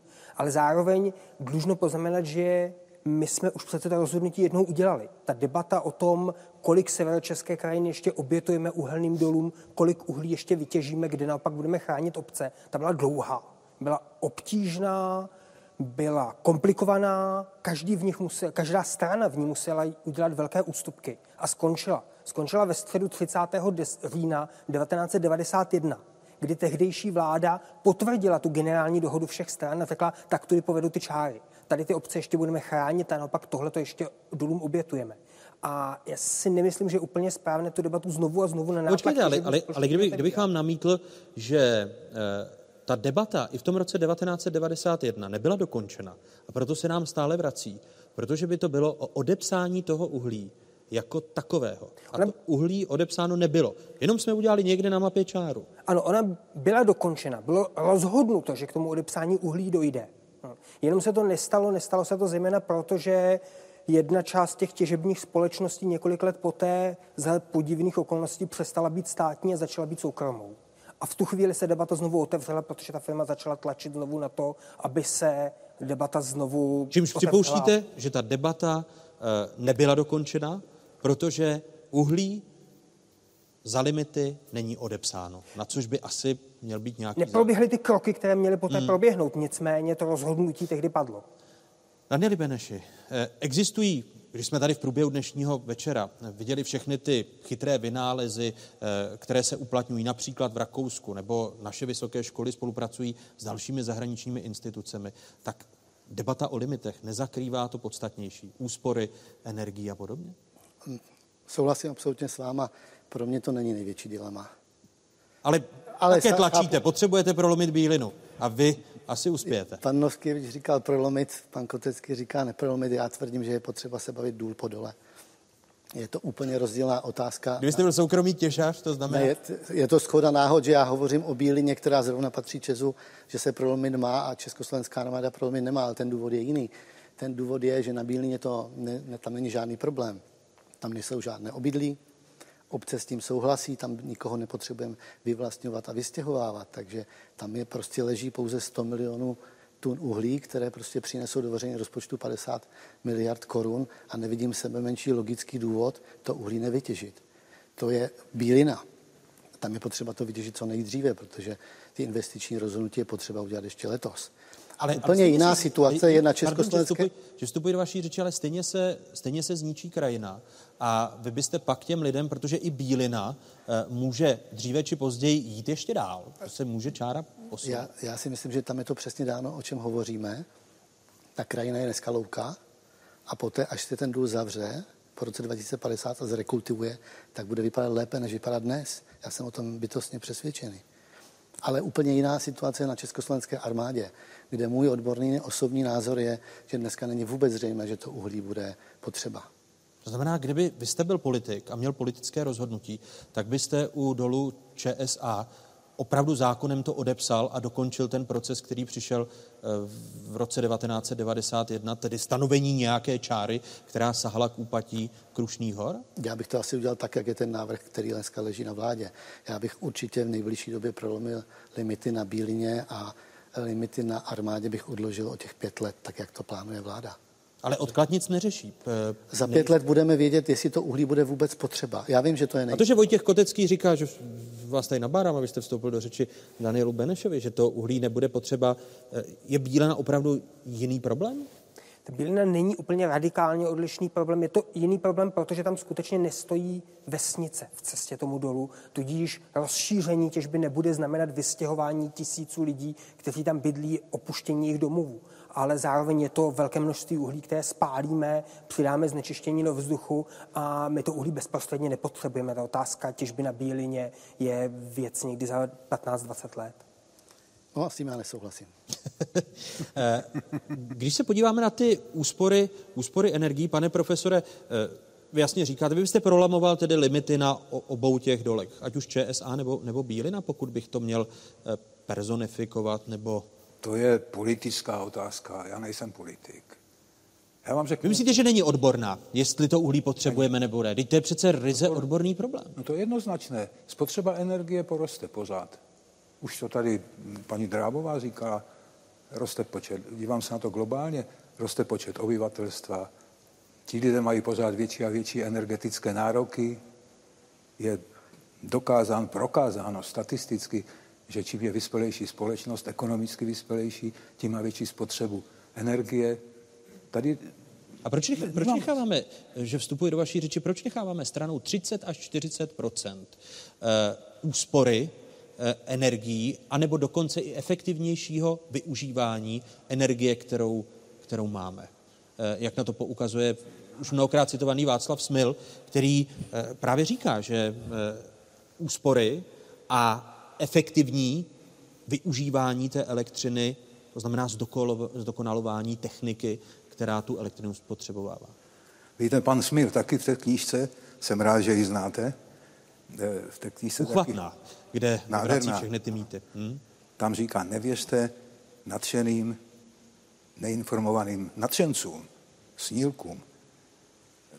40%. Tady před chviličkou jsme tady slyšeli, že eh, zavedením chytrého řízení spotřeby elektřiny pro domácnost se ušetří 20 až 30 uh.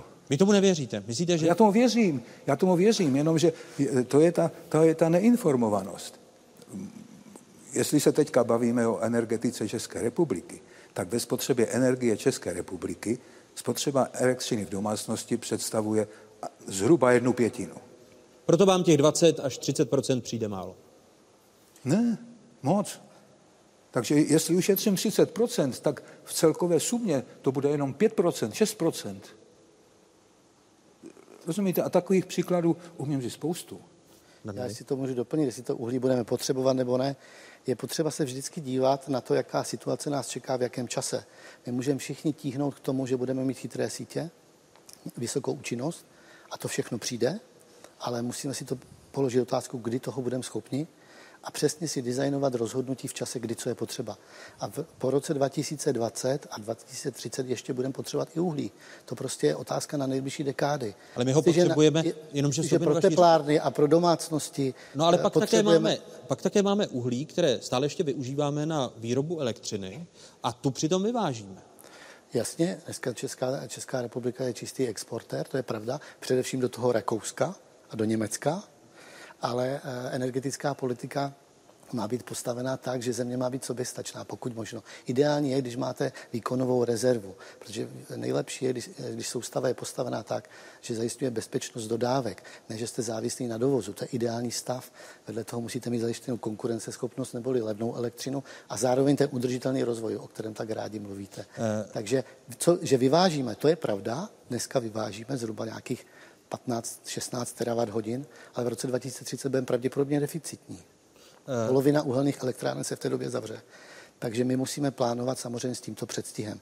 Investiční rozhodnutí v energetice se dělají na desítky let a tak to musíme přesně designovat rozhodnutí, kdy už má být chytrá síť, kdy budou elektromobily a jak se ta síť bude měnit. Toto všechno se musí plánovat na mnoho desítek let. A to je to největší dilema energetiky. Proč nejste schopni jako vy ekologové vzít v potaz ten argument, že teď to je ideální stav i s tím množstvím vývozů, které Česká republika má, protože to je bezpečný stav a stav soběstačný? Protože ten přebytek, který vyvážíme, je masivní, znamená stovky tisíc tun oxidu síry a oxidu, oxidu dusíku, smogu, znečištění, které tady zůstává, které poškozuje naše zdraví. Znamená to krajinu převrácenou z hůru nohama, kterou, která nám tady zůstává a tu elektronu vyvážíme do ciziny.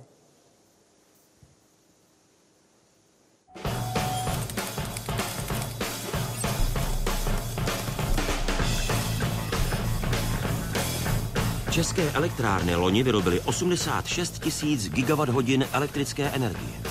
O třetinu víc než v roce 1990. Česká republika je třetím největším vývozcem elektřiny v Evropě. Po pádu komunismu začala Česká republika snižovat výrobu elektrické energie spalováním paliv ze 78% podílu na celkové výrobě na současných 58%. A to hlavně za cenu zvětšujícího se podílu elektřiny z jádra. Ten byl v roce 1995 nový. Po otevření druhé jaderné elektrárny v Temelíně v roce 2002 se vyšplhal až na současných 35% Výrazně ale zaostáváme ve výrobě elektrické energie z obnovitelných zdrojů. Její podíl je u nás jen 6%, přičemž evropský průměr je 22% a ten celosvětový 20%.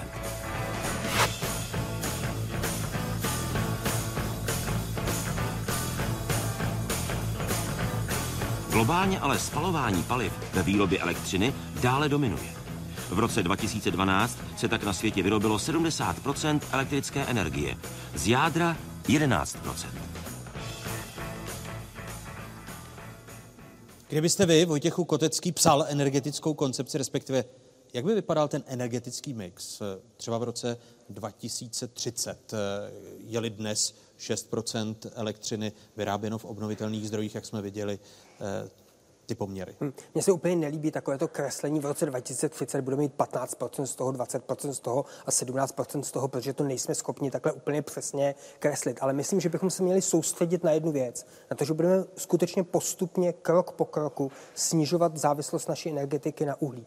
Paní Drábová tady řekla pěknou větu. Naše životy, svět, který známe, vznikl na uhlí.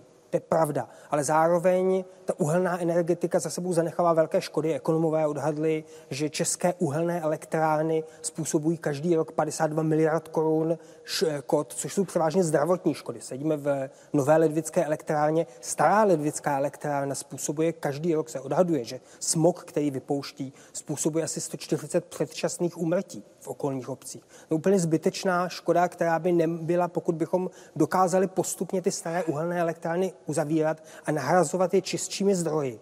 A zároveň také Co to ty čistší zdroje jsou, když jste slyšel, že ty obnovitelné, že u nich máme problém a čekáme na tu čtvrtou revoluci. Tedy například na uskladňování, efektivnější uskladňování elektřiny. Proto my to také neuděláme jako jeden krok. Potřebujeme krok po kroku postupně snižovat závislost na uhlí a otevírat nové zdroje, ať už jsou to právě obnovitelné zdroje, nějaká nová generace jaderných elektráren a podobně, snižovat naši závislost na starých fosilních špinavých zdrojích, jako jsou právě zejména staré uhelné elektrárny. A to znamená, součástí... byste klidně rozšiřoval Temelín a Dukovany? Pokud... Když mluvíte o nové eh, generaci? Pokud dokážeme najít řešení, které bude ekonomicky rozumné, a které zajistí že nebudou způsobeny ekologické škody, že se dokážeme postarat o radioaktivní odpady, tak si myslím, že součástí toho řešení by měla být jaderná energetika, stejně jako obnovitelné zdroje. Nicméně... Teď třetím, mě trochu překvapujete, nicméně, já jsem očekával, jak budete militantní vůči jaderné energetice. Nicméně, nicméně třetím důležitým bodem musí být to, že se potřebujeme a především soustředit na to, abychom podporovali inovace, které zajistí, že budeme vyrábět více a zajistíme lepší životní standard, lepší komfort života s menší spotřebou energie. Taková řešení, jako jsou třeba pasivní domy. V roce 1988 němečtí architekti poprvé přišli s konceptem pasivního domu, byla to taková pěkná teoretická vize, vypadalo to hezky. 1988.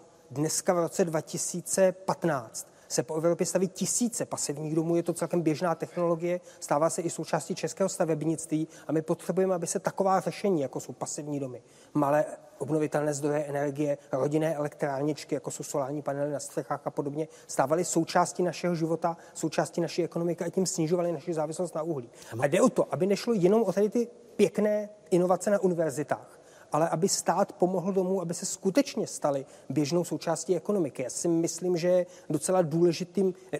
Já vím, že u vás politika je v neděli, ale... Proto jestli, jsem chtěl říct, trochu mi sem netahejte. Jestli můžu, já si myslím, že Martin Busík jednou od státu dostane metal za zelenou úsporám. Protože vymyslel program, který spočívá v tom, že pomáhá skutečně stovkám tisíc domácností zateplit domy. Od příštího roku dokonce začne pomáhat eh, s montováním právě malých solárních elektrárniček na střechách. To takový velký státní program, který skutečně začne na plošně měnit energetickou situaci v jednotlivých městech a obcích. Umožní, abychom se dostali postupně dopředu.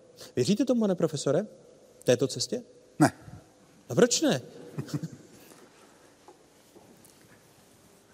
Podle mých informací, nedávno jsem si to někde četl, 50% obyvatelstva žije v bytových domech, těch velikých. Ty máte tady všude kolem. U nás taky v Ostravě všude. Dovedete si představit pasivní dům typu panelák? No pochopitelně, pasivní paneláky, to se dělá. No. Mhm. Hmm. Vy myslíte, že ty vaše v Ostravě tady na Mostecku jsou zatím aktivní no. A, a že se pasivními panelák nemá šanci stát, nebo pasivním? to teď, to teď zavání že, tím, že budeme muset začít trošinku diskutovat, což bych nerad. Jaká je definice pasivního domu, prosím? Pokud chcete skutečně teoretickou, teoretickou definici, tak spotřeba e, tepla k vytápění 10 kWh na čtvereční metr plochy domu a rok. Pasivní dům. Je to zhruba desetina toho, co spotřebujeme v běžně dneska stavěných obyčejných domech. A teď přehraju tu věc na generálního ředitele eh, Česu Daniela Beneše. Předpokládám, že vám jako šéfům těch velkých energetických firm, eh, kteří spolu diskutujete i na těch evropských fórech, se vám to asi nedobře poslouchá eh, pasivní domy, úspora energií, protože vám to logicky musí snižovat zisky, protože vy chcete vyrábět co nejvíc a No, ale my nejsme žádní tmáři. Já tomu, co tady pan kolega říká, z velké části samozřejmě taky věřím. To je budoucnost, tomu jako nezabrání ani jazz, ani nikdo jiný. Takže to přijde. Můžete to zpomalit. A my se o to nesnažíme. My se snažíme postavit do čela a být lídrem nové energetiky. Takže my si myslím, že energetika za nějakých 30-40 let bude z velké části o obnovitelných zdrojích, o decentrální energetice, o chytrých řešeních. A my chceme být lídrem této nové energetiky. No, když chcete být lídrem, tak znamená, že bílinu nepotřebujete. A, počkejte, ale bílina je most k této budoucí energetice. Říkal jsem za 30-40 let. My se, my se s panem Koteckým lišíme pouze v tom, že já, jak žiju energetikou každý den, tak si to plánuju v čase, co se kdy může a musí stát. Ale ideově, že si to přijde nebo ne, já tomu tak taky věřím. A ta nová energetika uh, bude co? Lepší uchovávání energie, to znamená ty efektivnější baterie, jak o tom když se jsme podíváte, tady s Ondřejem Když se podíváte, jak může vypadat energetický mix, protože jste tím začal tuhle část, eh, ten se bude výrazně měnit a třeba Česká republika bude po roce 2050 mít zhruba, 50 bude mít zhruba polovinu z jádra a zbytek bude mít z obnovitelných zdrojů z decentrální energetiky. Uhlí skončí, to je jasné. To je, my jsme vlastně v historickém momentě, že my jsme u toho, že jsme u poslední generace uhelných elektráren. A my si to jako čas uvědomujeme. To není o tom, že žijeme bláhově v tom, že se nic nezmění. Kde odstavíte tato, tuto? Tato elektrárna, která se začíná, je ve spouštěcím režimu a v zimě najde na plný výkon, bude nejmodernější, nejmodernější uhelná elektrárna, uhelná v Evropě. Spustíme ji letos v zimě, a odstavíte A věřím, že když se tady setkáme za nějakých 35, 40 let, tak to bude ta poslední uhelná elektrárna a tím skončí uhelná energetika v České republice. S tím já souhlasím. S tím souhlasím. Tohle to bude skutečně poslední uhelná elektrárna, kterou u nás budeme chtít vypnout, protože nejmodernější, nejúčinnější z toho, co tady máme dneska. Bude nám 85 let a potkáme se tady. A to je o tom, že já tvrdím, že to všechno přijde, ale všechno má svůj čas. Já bych právě dával trochu pozor na to, že je to nějaká věc budoucnosti. To není věc budoucnosti. My jsme tady viděli, my jsme tady viděli, viděli vesnici Kněžice. Ale jestli chcete velké město, Třebíč. V Třebíči 85% bytů je dneska vytápěných biomasou z místního odpadu z Vysočiny. Dobře, Proč ne? Já netvrdím, že to je jenom budoucnost. Když se podíváte na strategii současnou, strategii Česu, tak je postavena na dvou pilířích. Jeden je tradiční velká energetika a druhý je rozvoj nové energetiky. My jsme lídrem v kogeneračních decentrálních jednotkách na českém trhu. My děláme pilotní programy ve smart gridech. Není to jenom v Rakousku. My jsme, my jsme lídrem v tom, že máme dobíjecí, veřejné dobíjecí stanice pro elektromobily. To znamená, to není budoucnost, ale všechno má svůj čas. My nemůžeme všechno vypnout ze dne na den, protože věříme v nějakou budoucnost.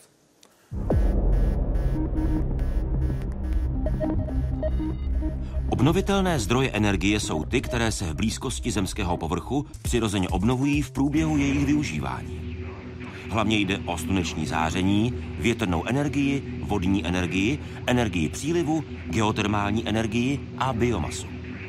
V jejich čerpání lze tedy teoreticky pokračovat další miliardy let. Globálně převažují vodní elektrárny s více než 16% podílem. V Evropě s 12% a v České republice pouze s 3%. Nejvíc elektřiny ve vodních elektrárnách vyrobí Norsko díky příznivým geografickým podmínkám. Solární panely se u nás začaly instalovat v roce 2009. V současnosti vyrábějí přes 2% elektřiny, podobně jako v ostatních zemích Evropy. Nadprůměrně se sluneční záření využívá v Německu. Masivní investice do větrných elektráren v posledních letech výrazně zvedly podíl větrné energie při výrobě elektřiny v několika evropských zemích. Jasně dominuje Dánsko se 44% své celkové výroby. V rámci Unie je to už 8,5%. V České republice zatím marginálních 6 desetin procenta. Když tedy Daniel Beneš říká, že za 30 let už budete odstavovat jako Čes tuto eh, v současnosti tedy nejmodernější eh, uhelnou elektrárnu. Já jsem říkal za 40. No vidíte, už to posouváte. Ne, ne, ne, ne vy to vy jste, vy jste říkal 35 a teď jste to po, a posunul na těch, já jsem to zkoušel s tou nižší hranicí, s tou spodní hranicí. Ta, ta chytrá, chytrá energetika, eh, v čem si myslíte, že by její nástup mohl být rychlejší, když, když tvrdíte, že jste, že jste na, na čele? No tak eh, si pojďme říct, co jsou ty dva hlavní faktory, které ovlivňují to, že se energetika tak výrazně bude měnit. Ona se opravdu v nejbližších dekádách výrazně změní a ty e, faktory jsou dva. Ten první zásadní faktor je, jsou politická rozhodnutí celosvětově. To není o České republice. A ten druhý faktor je technologický vývoj. Když se podíváte, jak velký tlak celosvětový je na snižování emisí skleníkových plynů, tak to bude muset celý svět adoptovat přijmout do, svý, do své politiky a Česká republika také. To znamená, nás to prostě čeká, nás to nemine. Takže když se na to podíváte, tak i Česká republika bude směřovat k bezemisní energetice po roce 2050. A vy tomu musíte přizpůsobit svoji strategii. A druhý, eh, ten základní faktor je, že ten technologický vývoj, především v baterii, jak říkala paní Drábová, bude tak masivní a velký, že to totálně změní Eh, podobu energetiky. Stejně tak chytré sítě, to není jenom o elektromobilitě, to je o prvcích na, eh, na řízení té sítě, o komunikacích, jak, jak ta síť funguje. A není to jenom o tom, že to se dělá kvůli úspor v těch domech. To jsme trochu zaměnili chytrou síť s chytrým ovládáním domu. Chytrá síť především funguje proto, že budoucí decentrální energetika bude vyžadovat obousměrnou komunikaci, ne že elektřina poteče a informace jenom jedním směrem a jenom se udělá odečet elektřiny ta soustava bude muset si povídat úplně jiným způsobem. A na to se čas musí připravit, pokud nechce zaspat. My na tom velmi intenzivně pracujeme. Já vás, jak vás tak poslouchám, tak se těším na reakci profesora Pavla Noskieviče, jestli to, to jsou snílci, nebo tak vidíte i vy, že toto může být moderní energetika, energetika budoucnosti, nebo spíše je to zbožné no, přání? Hodně se tady mluví například o bateriích, o ukládání, o akumulaci elektřiny. Viděli jsme tady baterii, která má kapacitu, kolik to bylo, 10 kWh? Ta menších měla 80 Ah hodin teda. No. E, ta energetika, o které se bavíme, ta se měří na megawaty, případně na gigawaty. No, ty už taky jsou. Co dokážeme největší kvanta energie akumulovat v současné době, a to je věc technická, jsou přečerpávací vodní elektrárny. Tam jsou to, tam jsou to stovky megawatt po nějakou dobu v hodinách. Tohle to všechno ostatní je o čtyři řády níž. A teď si to, já si to neumím dát dohromady. Když se... Ano. Pardon ještě. Jestli bychom, něco jiného je decentralizo, jsou decentralizované zdroje. To, to jsou dvě různé kategorie totiž. Obnovitelné zdroje jako fotovoltaika, větrné elektrárny, oni mají ten obrovský handicap, že jsou živelné. To je energie živlů. A když je napadne, tak fungují, a když je napadne, tak přestanou fungovat. Já vám dám příklad. Na postavení jednoho megawattu fotovoltaické elektrárny potřebujete jednoho megawattu. Potřebujete zhruba 1,7 km čtverečních. Z toho jednoho megawattu instalovaného získáte za rok průměrně 100 kW, jednu desetinu. Tak fungují obnovitelné zdroje. A to ještě náhodně. Na tom postavit energetiku, no toho bych se nechtěl dožít. Vedle vás sedí muž, který se na to těší. Vojtěch Kotecký. Hmm. Já si myslím, že to bude součást budoucí energetiky, bude to důležitá součást budoucí energetiky a právě kvůli tomu kolísavému výkonu my potřebujeme vyřešit to ukládání. Proto potřebujeme lepší, sofistikovanější baterie, levnější baterie, proto potřebujeme větší množství elektromobilů, protože zaparkovaný elektromobil, většina aut většinou času stojí někde zaparkovaná. Ale znovu kladu to, promiňte Vojtěch, ale Zaparkovaný znovu... elektromobil zapojený do sítě není vlastně nic jiného než záložní baterie, která pomáhá vykrývat síť. Ale, ale to znamená, že vy byste ty automobily nabíjel v noci, kdy není spotřeba elektřin taková, chápu-li to správně. No tak většina lidí v noci nejezdí. No ale teď, jak budete ty auta nabíjet právě v těch velkých městech, protože e, zase jeden z mýtů, který se týká těch velkých měst, e, v České republice Praha, ale New York, Chicago, ta velká americká města, když 30 až 50% aut parkuje na ulici, tak jak se budou dobíjet? Ale to, je, to se všechno stane. Když se podíváte do Francie, do Paříže, tak na hlavní ulici stojí dobíjecí stanice jedna vedle druhé. Stojí na ulici. Jste nám nějak, to je budoucnost. Jste nám nějak zezelenal. Podívejte. Jestli to není tak, že slibem, slibem generální ředitel Česu nezarmoutí, nezarmoutí a pak je první, který to chce ne, prolamovat pardon, limity. Pardon, to, to, to, to není v rozporu, ale já chci říct, to není o tom, že to slibujeme. My dneska jako ČES dneska nabízíme produkt, paušální tarif na dobíjení elektromobilů. Když, když si koupíte elektro... propagovat tarify, ne, ale, ale když, když se na to přece... Já tím chci dokumentovat, že už to je současnost. Když se ale, ale přece na to podíváte a teď eh, to, co říká Pavel Noskěvič a to, co říkají skeptici, eh, že výroba té elektřiny při obrovské masifikaci elektromobilů jako takových, tak tu elektřinu budeme muset nějak vyrábět. To znamená, že ten energetický mix si při nástupu elektromobilů budeme dále zatěžovat i třeba pokračováním těch fosilních paliv, protože to množství energie přece bude obrovské a nebude jenom stačit Vojtěchu Kotecký to, že v noci všichni zapneme elektromobily eh, do zástrček na ulici. Hmm. To, co se pravděpodobně stane v souvislosti s elektromobily, je, že budeme snižovat naši závislost na ropě a zvyšovat spotřebu elektřiny. Ta elektřina pravděpodobně částečně nebude česká. Ale pokud si mám vybrat, jestli budu dovážet ropu z Ruska anebo z Blízkého východu, a nebo německou větrnou elektřinu ze Severního moře, kde Britové právě v Severním moři otevřeli větrný park, který vyrábí tolik jako Temelín. Vyrábí, nebavíme se o instalovaném výkonu, ale vyrábí tolik jako Temelín. Tak pokud dokážeme využívat tyhle evropské zdroje, které jsou hodně silné, tak je to patrně nebude, lepší, nebude to tak, že, dovážet ropu. Nebu, nebude to tak, že, že Němci tu elektřinu, pokud budou chtít také elektromobily, tak si ji spotřebují a, a vznikne nám tady deficit elektřiny v Evropě jako takové? To znamená, že tady to může být jeden z mýtů rychlého nástupu elektromobilů? Proto potřebujeme investovat. Proto potřebujeme investovat do nových zdrojů, stejně tak jako do elektromobilů a zejména zase to není věc, která by se stala přes noc. Dokonce to není věc, která by se stala za 10 let. Vezměte si, jak rychle lidi vyměňují auta. Ono to chviličku trvat bude. Ale myslím si, že za nějakých 20-30 let můžeme počítat s tím, že elektromobily budou důležitou součástí našeho života. Ano. Já souhlasím. Já si myslím, že za takových 20 let bude v České republice tolik elektromobilů, že to jejich dobíjení, na to jejich dobíjení bude potřeba jeden velký jaderný blok velikosti tematického bloku. Eh, pokud byste to měl říct v procentech, co se týče množství aut, tak, tak váš odhad, se kterým pracujete? Jeden jaderný blok v Temelině vyrobí nějakých 15 terawatt hodin eh, elektřiny a to spotřebuje, řekněme, nějakých 25% vozidel v té době. To se za 20 let stane.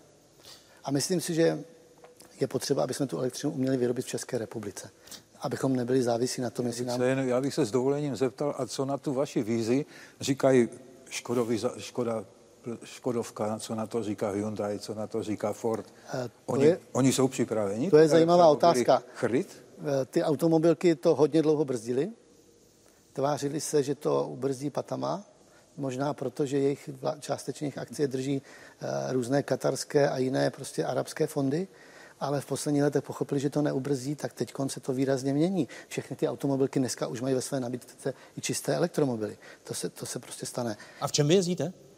Já osobně elektromobil si občas půjčuju služební. jo, takže zatím spalovací motor. Ale jistota je jistota. E-Golf už máme v jako vozovém parku. Eh, zní to Zimmermanovsky, ale je to fakt. V minulosti to šlo i bez drátů, i bez elektrické energie, protože se využívaly jiné typy energie. Existují mezi námi lidé, kteří se o to pokoušejí i dnes. Nevěříte? Eh, Marta Pilařová vás pozve do Jindřichovic pod Smrkem.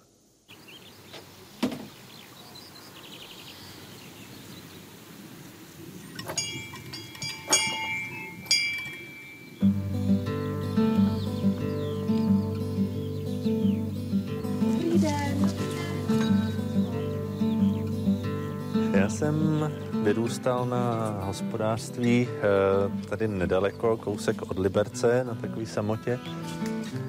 Proto nakonec eh, došlo k tomu, že jsem se přestěhoval sem. No a tady jsem se pokusil tak nějak eh, ty svoje ideály o tom přírodě blízkém životě naplnit. Do tohohle toho domu ta voda umí dotíct takhle, takovýmhle pro nás je to proud, takovýmhle proudem.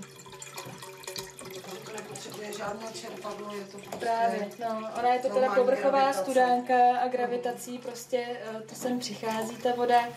Tady dáme vařit ještě na poslední paprsky slunce, tak doufejme, že to vyjde. Teď jsme tady dali ohřívat vodu, nejlépe vařit. Uvidíme, jestli to vyjde při takovém slunci. Je to solární vařič. Za jak dlouho to začne vařit ten hrnec? Tohle množství vody, to je docela málo vody, tak to je tak za pět minut hotový. Samozřejmě záleží, jestli je poledne, jestli je ráno, jestli je večer. To potom ta síla slunce je různá. Člověk si na to musí zvyknout.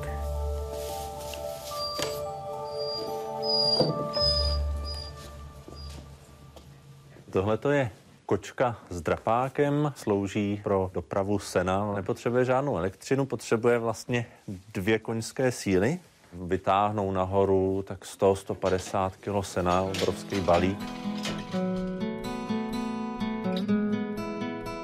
Ty energetické zdroje se blížejí k tomu vyčerpání, rychleji či pomalej, takže eh, ta cesta není se vším všudy se vrátit zpátky, ale je to cesta s tím poznáním, který máme, šáhnout pro to, co z toho minula bylo úspěšně vyzkoušeno a co vlastně fungovalo.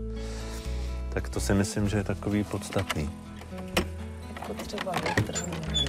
Jako třeba větrný mlýn. fouká vítr silný, tak se dá vlastně z toho jednoho obilí vlastně už namlít rovnou na čisto třeba hladká mouka. A to si pak donesete v ošatce a už se peče. Vždycky mi doma řeknou, eh, co dochází, tak dochází špalda, tak já právě už sleduju počasí. Když se jenom tak jako tetely listy, tak to ještě ne, to se mít nedá. Ale když už se ohejbají větve, tak eh, to už je tak akorát na tom letí, takže vím, že dobře, tak špalda a potom budu mít koláč. Jak se vaří na kamnek. Takhle je hezký, že se využije to teplo vlastně na všechno, že, že člověk na tom uvaří, ohřeje vodu a i si zatopí. Člověk se naučí jakoby jinak nějak uvažovat a časovat ty věci, ale je to takový, mně to teda připadá přirozenější. Že věci nějakou dobu trvají. Vlastně do toho roku 2005 já jsem neměl ani počítač, ani ten mobilní telefon. A myslel jsem si, že když já budu komunikovat eh, písemně, prostě přes poštu, takže ostatní budou taky komunikovat přes poštu. Ale pletl jsem se. Je to taková daň za to, když eh, chceme být eh, aktivní ve smyslu navenek a někomu něco dát.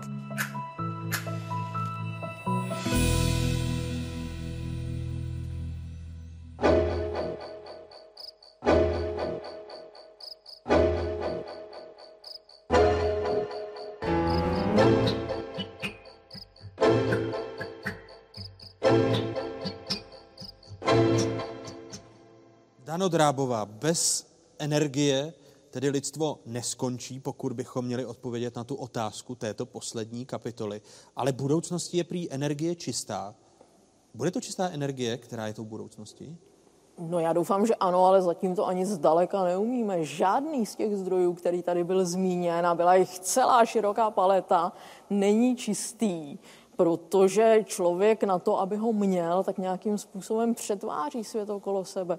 Eh, já někdy svým studentům říkám, Víte, ono je dobře a špatně zároveň, že většina fotovoltaických panelů se vyrábí v Číně, protože nevidíme, co znamená vytěžit pro ně suroviny, získat dostatek té koncentrované energie ze zdrojů pro základní zatížení, které v Číně jsou převážně fosilní, na to, aby bylo možné ty fotovoltaické panely vyrobit. To bychom si pak asi o té čisté energii pomysleli něco jiného. Ale eh, tím nechci eh, nějakým způsobem napadnout fotovoltaické panely, protože každý z těch zdrojů má svá pro, má svá proti. A musíme si uvědomit, že my musíme najít takové místo, aspoň se o to musíme snažit, abychom ta pro, ty silné stránky, co nejvíce využili a ty slabiny co nejvíce potlačili. Jak říkám, neexistuje, stejně tak jako neexistuje bezemisní zdroj, existují nízkoemisní zdroje z hlediska například zmiňovaných skleníkových plynů, tak neexistuje čistý zdroj.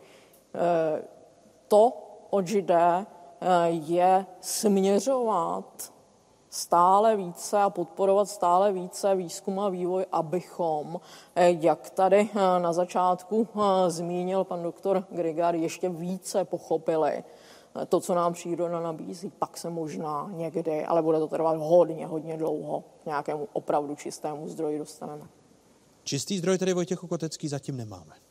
Máme zdroje, které jsou podstatně mnohem čistší než ty, které jsme používali do posud a to je ten podstatný rozdíl. Já si myslím, že nemusíme lpět na absolutnu. Nepotřebujeme nulově čistý, nulově emisní zdroj. My potřebujeme výrazně snížit závi- naši závislost na mnohem špinavějších zdrojích, které jsme zatím používali. Proč víc neinvestujeme právě eh, do těch eh, technologií, které by mohly tu energetiku eh, posunout? Danieli Beneši, jako to mluvila Dana Drábová, že to je jeden z úkolů, o němž bychom se měli bavit, kam by měly téct veřejné prostředky na místo různých podpor. No já si myslím, že se bude investovat i hodně do, do, do nových jakoby, typů a technologií. Určitě. Jak jsem řekl, budoucnost je v tom, že, že skoro polovina elektřiny bude vyráběna, vyráběna v obnovitelných zdrojích po roce 2050. Takže se bude hodně investovat do těchto typů elektřiny. Petr Kalaš? Já si myslím, že to je správná cesta, že nám jiná alternativa ani nezbývá. Eh, já si dovolím zmínit jednu věc, která na nás čeká. Eh, byla tady zmínka o energetické náročnosti českého hospodářství. Ona je má i klimatickou stránku. Eh, každý z nás, jak tady sedí, za rok spotřebuje nebo produkuje asi 12 tun kysličníku uhličitého. A my se tom sledování té dlouhodobé užitelnosti energetiky musíme dostat na emisní úroveň 2, šestkrát níž.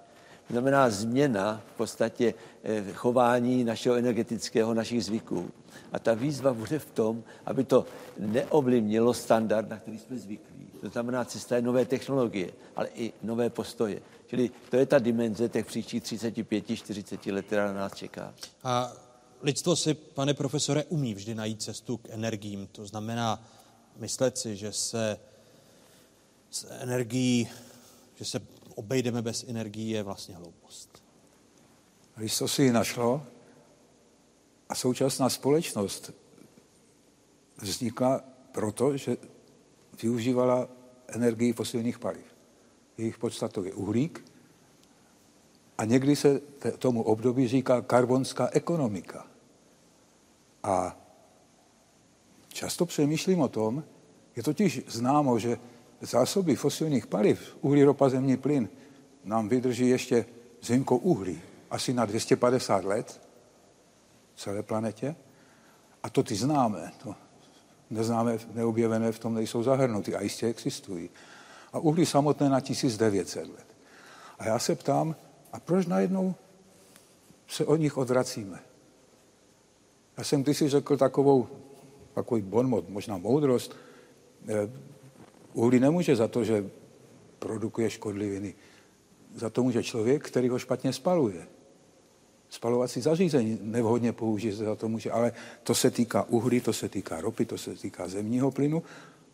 A já se ptám, proč najednou potřebujeme všichni ty obnovitelné zdroje, ty živelné zdroje, které jsou k dispozici, když si zamanou, a přitom všechny úvahy o energetickém systému musí vyjít z toho, že výroba rovná se spotřebě. Neboť elektřinu neumíme ukládat. Zatím. Pro to chvíli vám děkuji.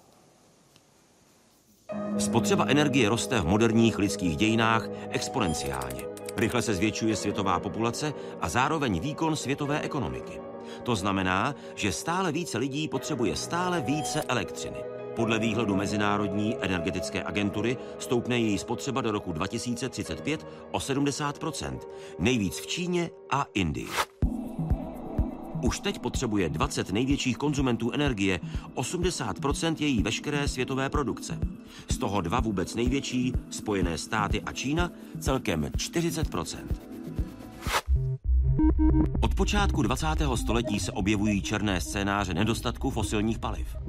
Aktuální odhadované zásoby ropy a zemního plynu se při současném tempu těžby odhadují asi na 200 let, uranu na téměř 300 let a uhlí na skoro 3000 let. Ze zprávy Mezinárodního panelu pro změnu klimatu vyplývá, že lidstvo od počátku průmyslové revoluce spotřebovalo teprve 1% veškerých zásob fosilních paliv a že dalších 15% je schopno vytěžit okamžitě při znalosti stávajících technologií. Rizikem tak v oblasti fosilních paliv do budoucna zůstává hlavně nestabilita v regionech, které jsou pro těžbu těchto surovin klíčové a globální oteplování. Jejich spalování právě v energetice totiž způsobuje vůbec největší podíl na tvorbě skleníkových plynů. V České republice je to přes 80% a v tom minulém století jsme se dívali pod sebe právě k fosilním palivům, tedy k uhlí, plynu, ropě. V tom novém století se díváme nad sebe. Je možné jít jenom tím jedním pohledem, nebo musí být eh, soustažné, pane doktore? Myslím si, že musí být oba dva, prostě proto, protože jdeme nahoru tedy k tomu velkému vesmíru a když jdeme dolů, tak ještě zapomínáme na to, že můžeme jít k tomu velmi malému vesmíru, k tomu mikrokosmu, který se odehrává na úrovni elementárních částic, nebo možná ještě elementárnějších, to znamená to, co dělají částicové fyzikové. A myslím, že byla velmi moudrá slova nositele Nobelovy ceny eh, Richarda Feynmana, který kdysi řekl, tam dole, to znamená v těch miniaturních věcech, je spousta místa. Dneska se to například projevuje tím, jak se rozvíjí nanotechnologie. A samozřejmě jednou se budou rozvíjet pikotechnologie a tak to půjde dál. A to je, myslím, stejně důležité právě pro ty otázky, které jsme dneska tady řešili, protože tam si myslím, že se najdou ty účinnější procesy, které z té hmoty dokážou vyždímat více energie, než to dokážeme, jak jsem říkal, vlastně pořád jsme velice nízko z hlediska Einsteinova vztahu. A pokud jdete na nahoru, tak přirozeně především před námi je ten vzor sluníčko a my můžeme nejenom využívat té energie, která jde sem na Zemi, ale uvědomte si, že to slunce svítí kolem dokola, do celého vesmíru. A ta energie se z Bůh darma dostává a ohřívá vesmír, ale velice málo.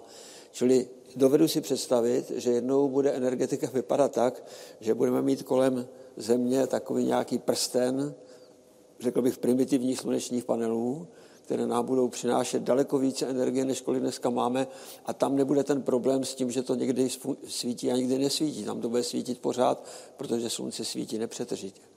A to jsme teprve u těch 0,7% z energie Einsteinova vztahu.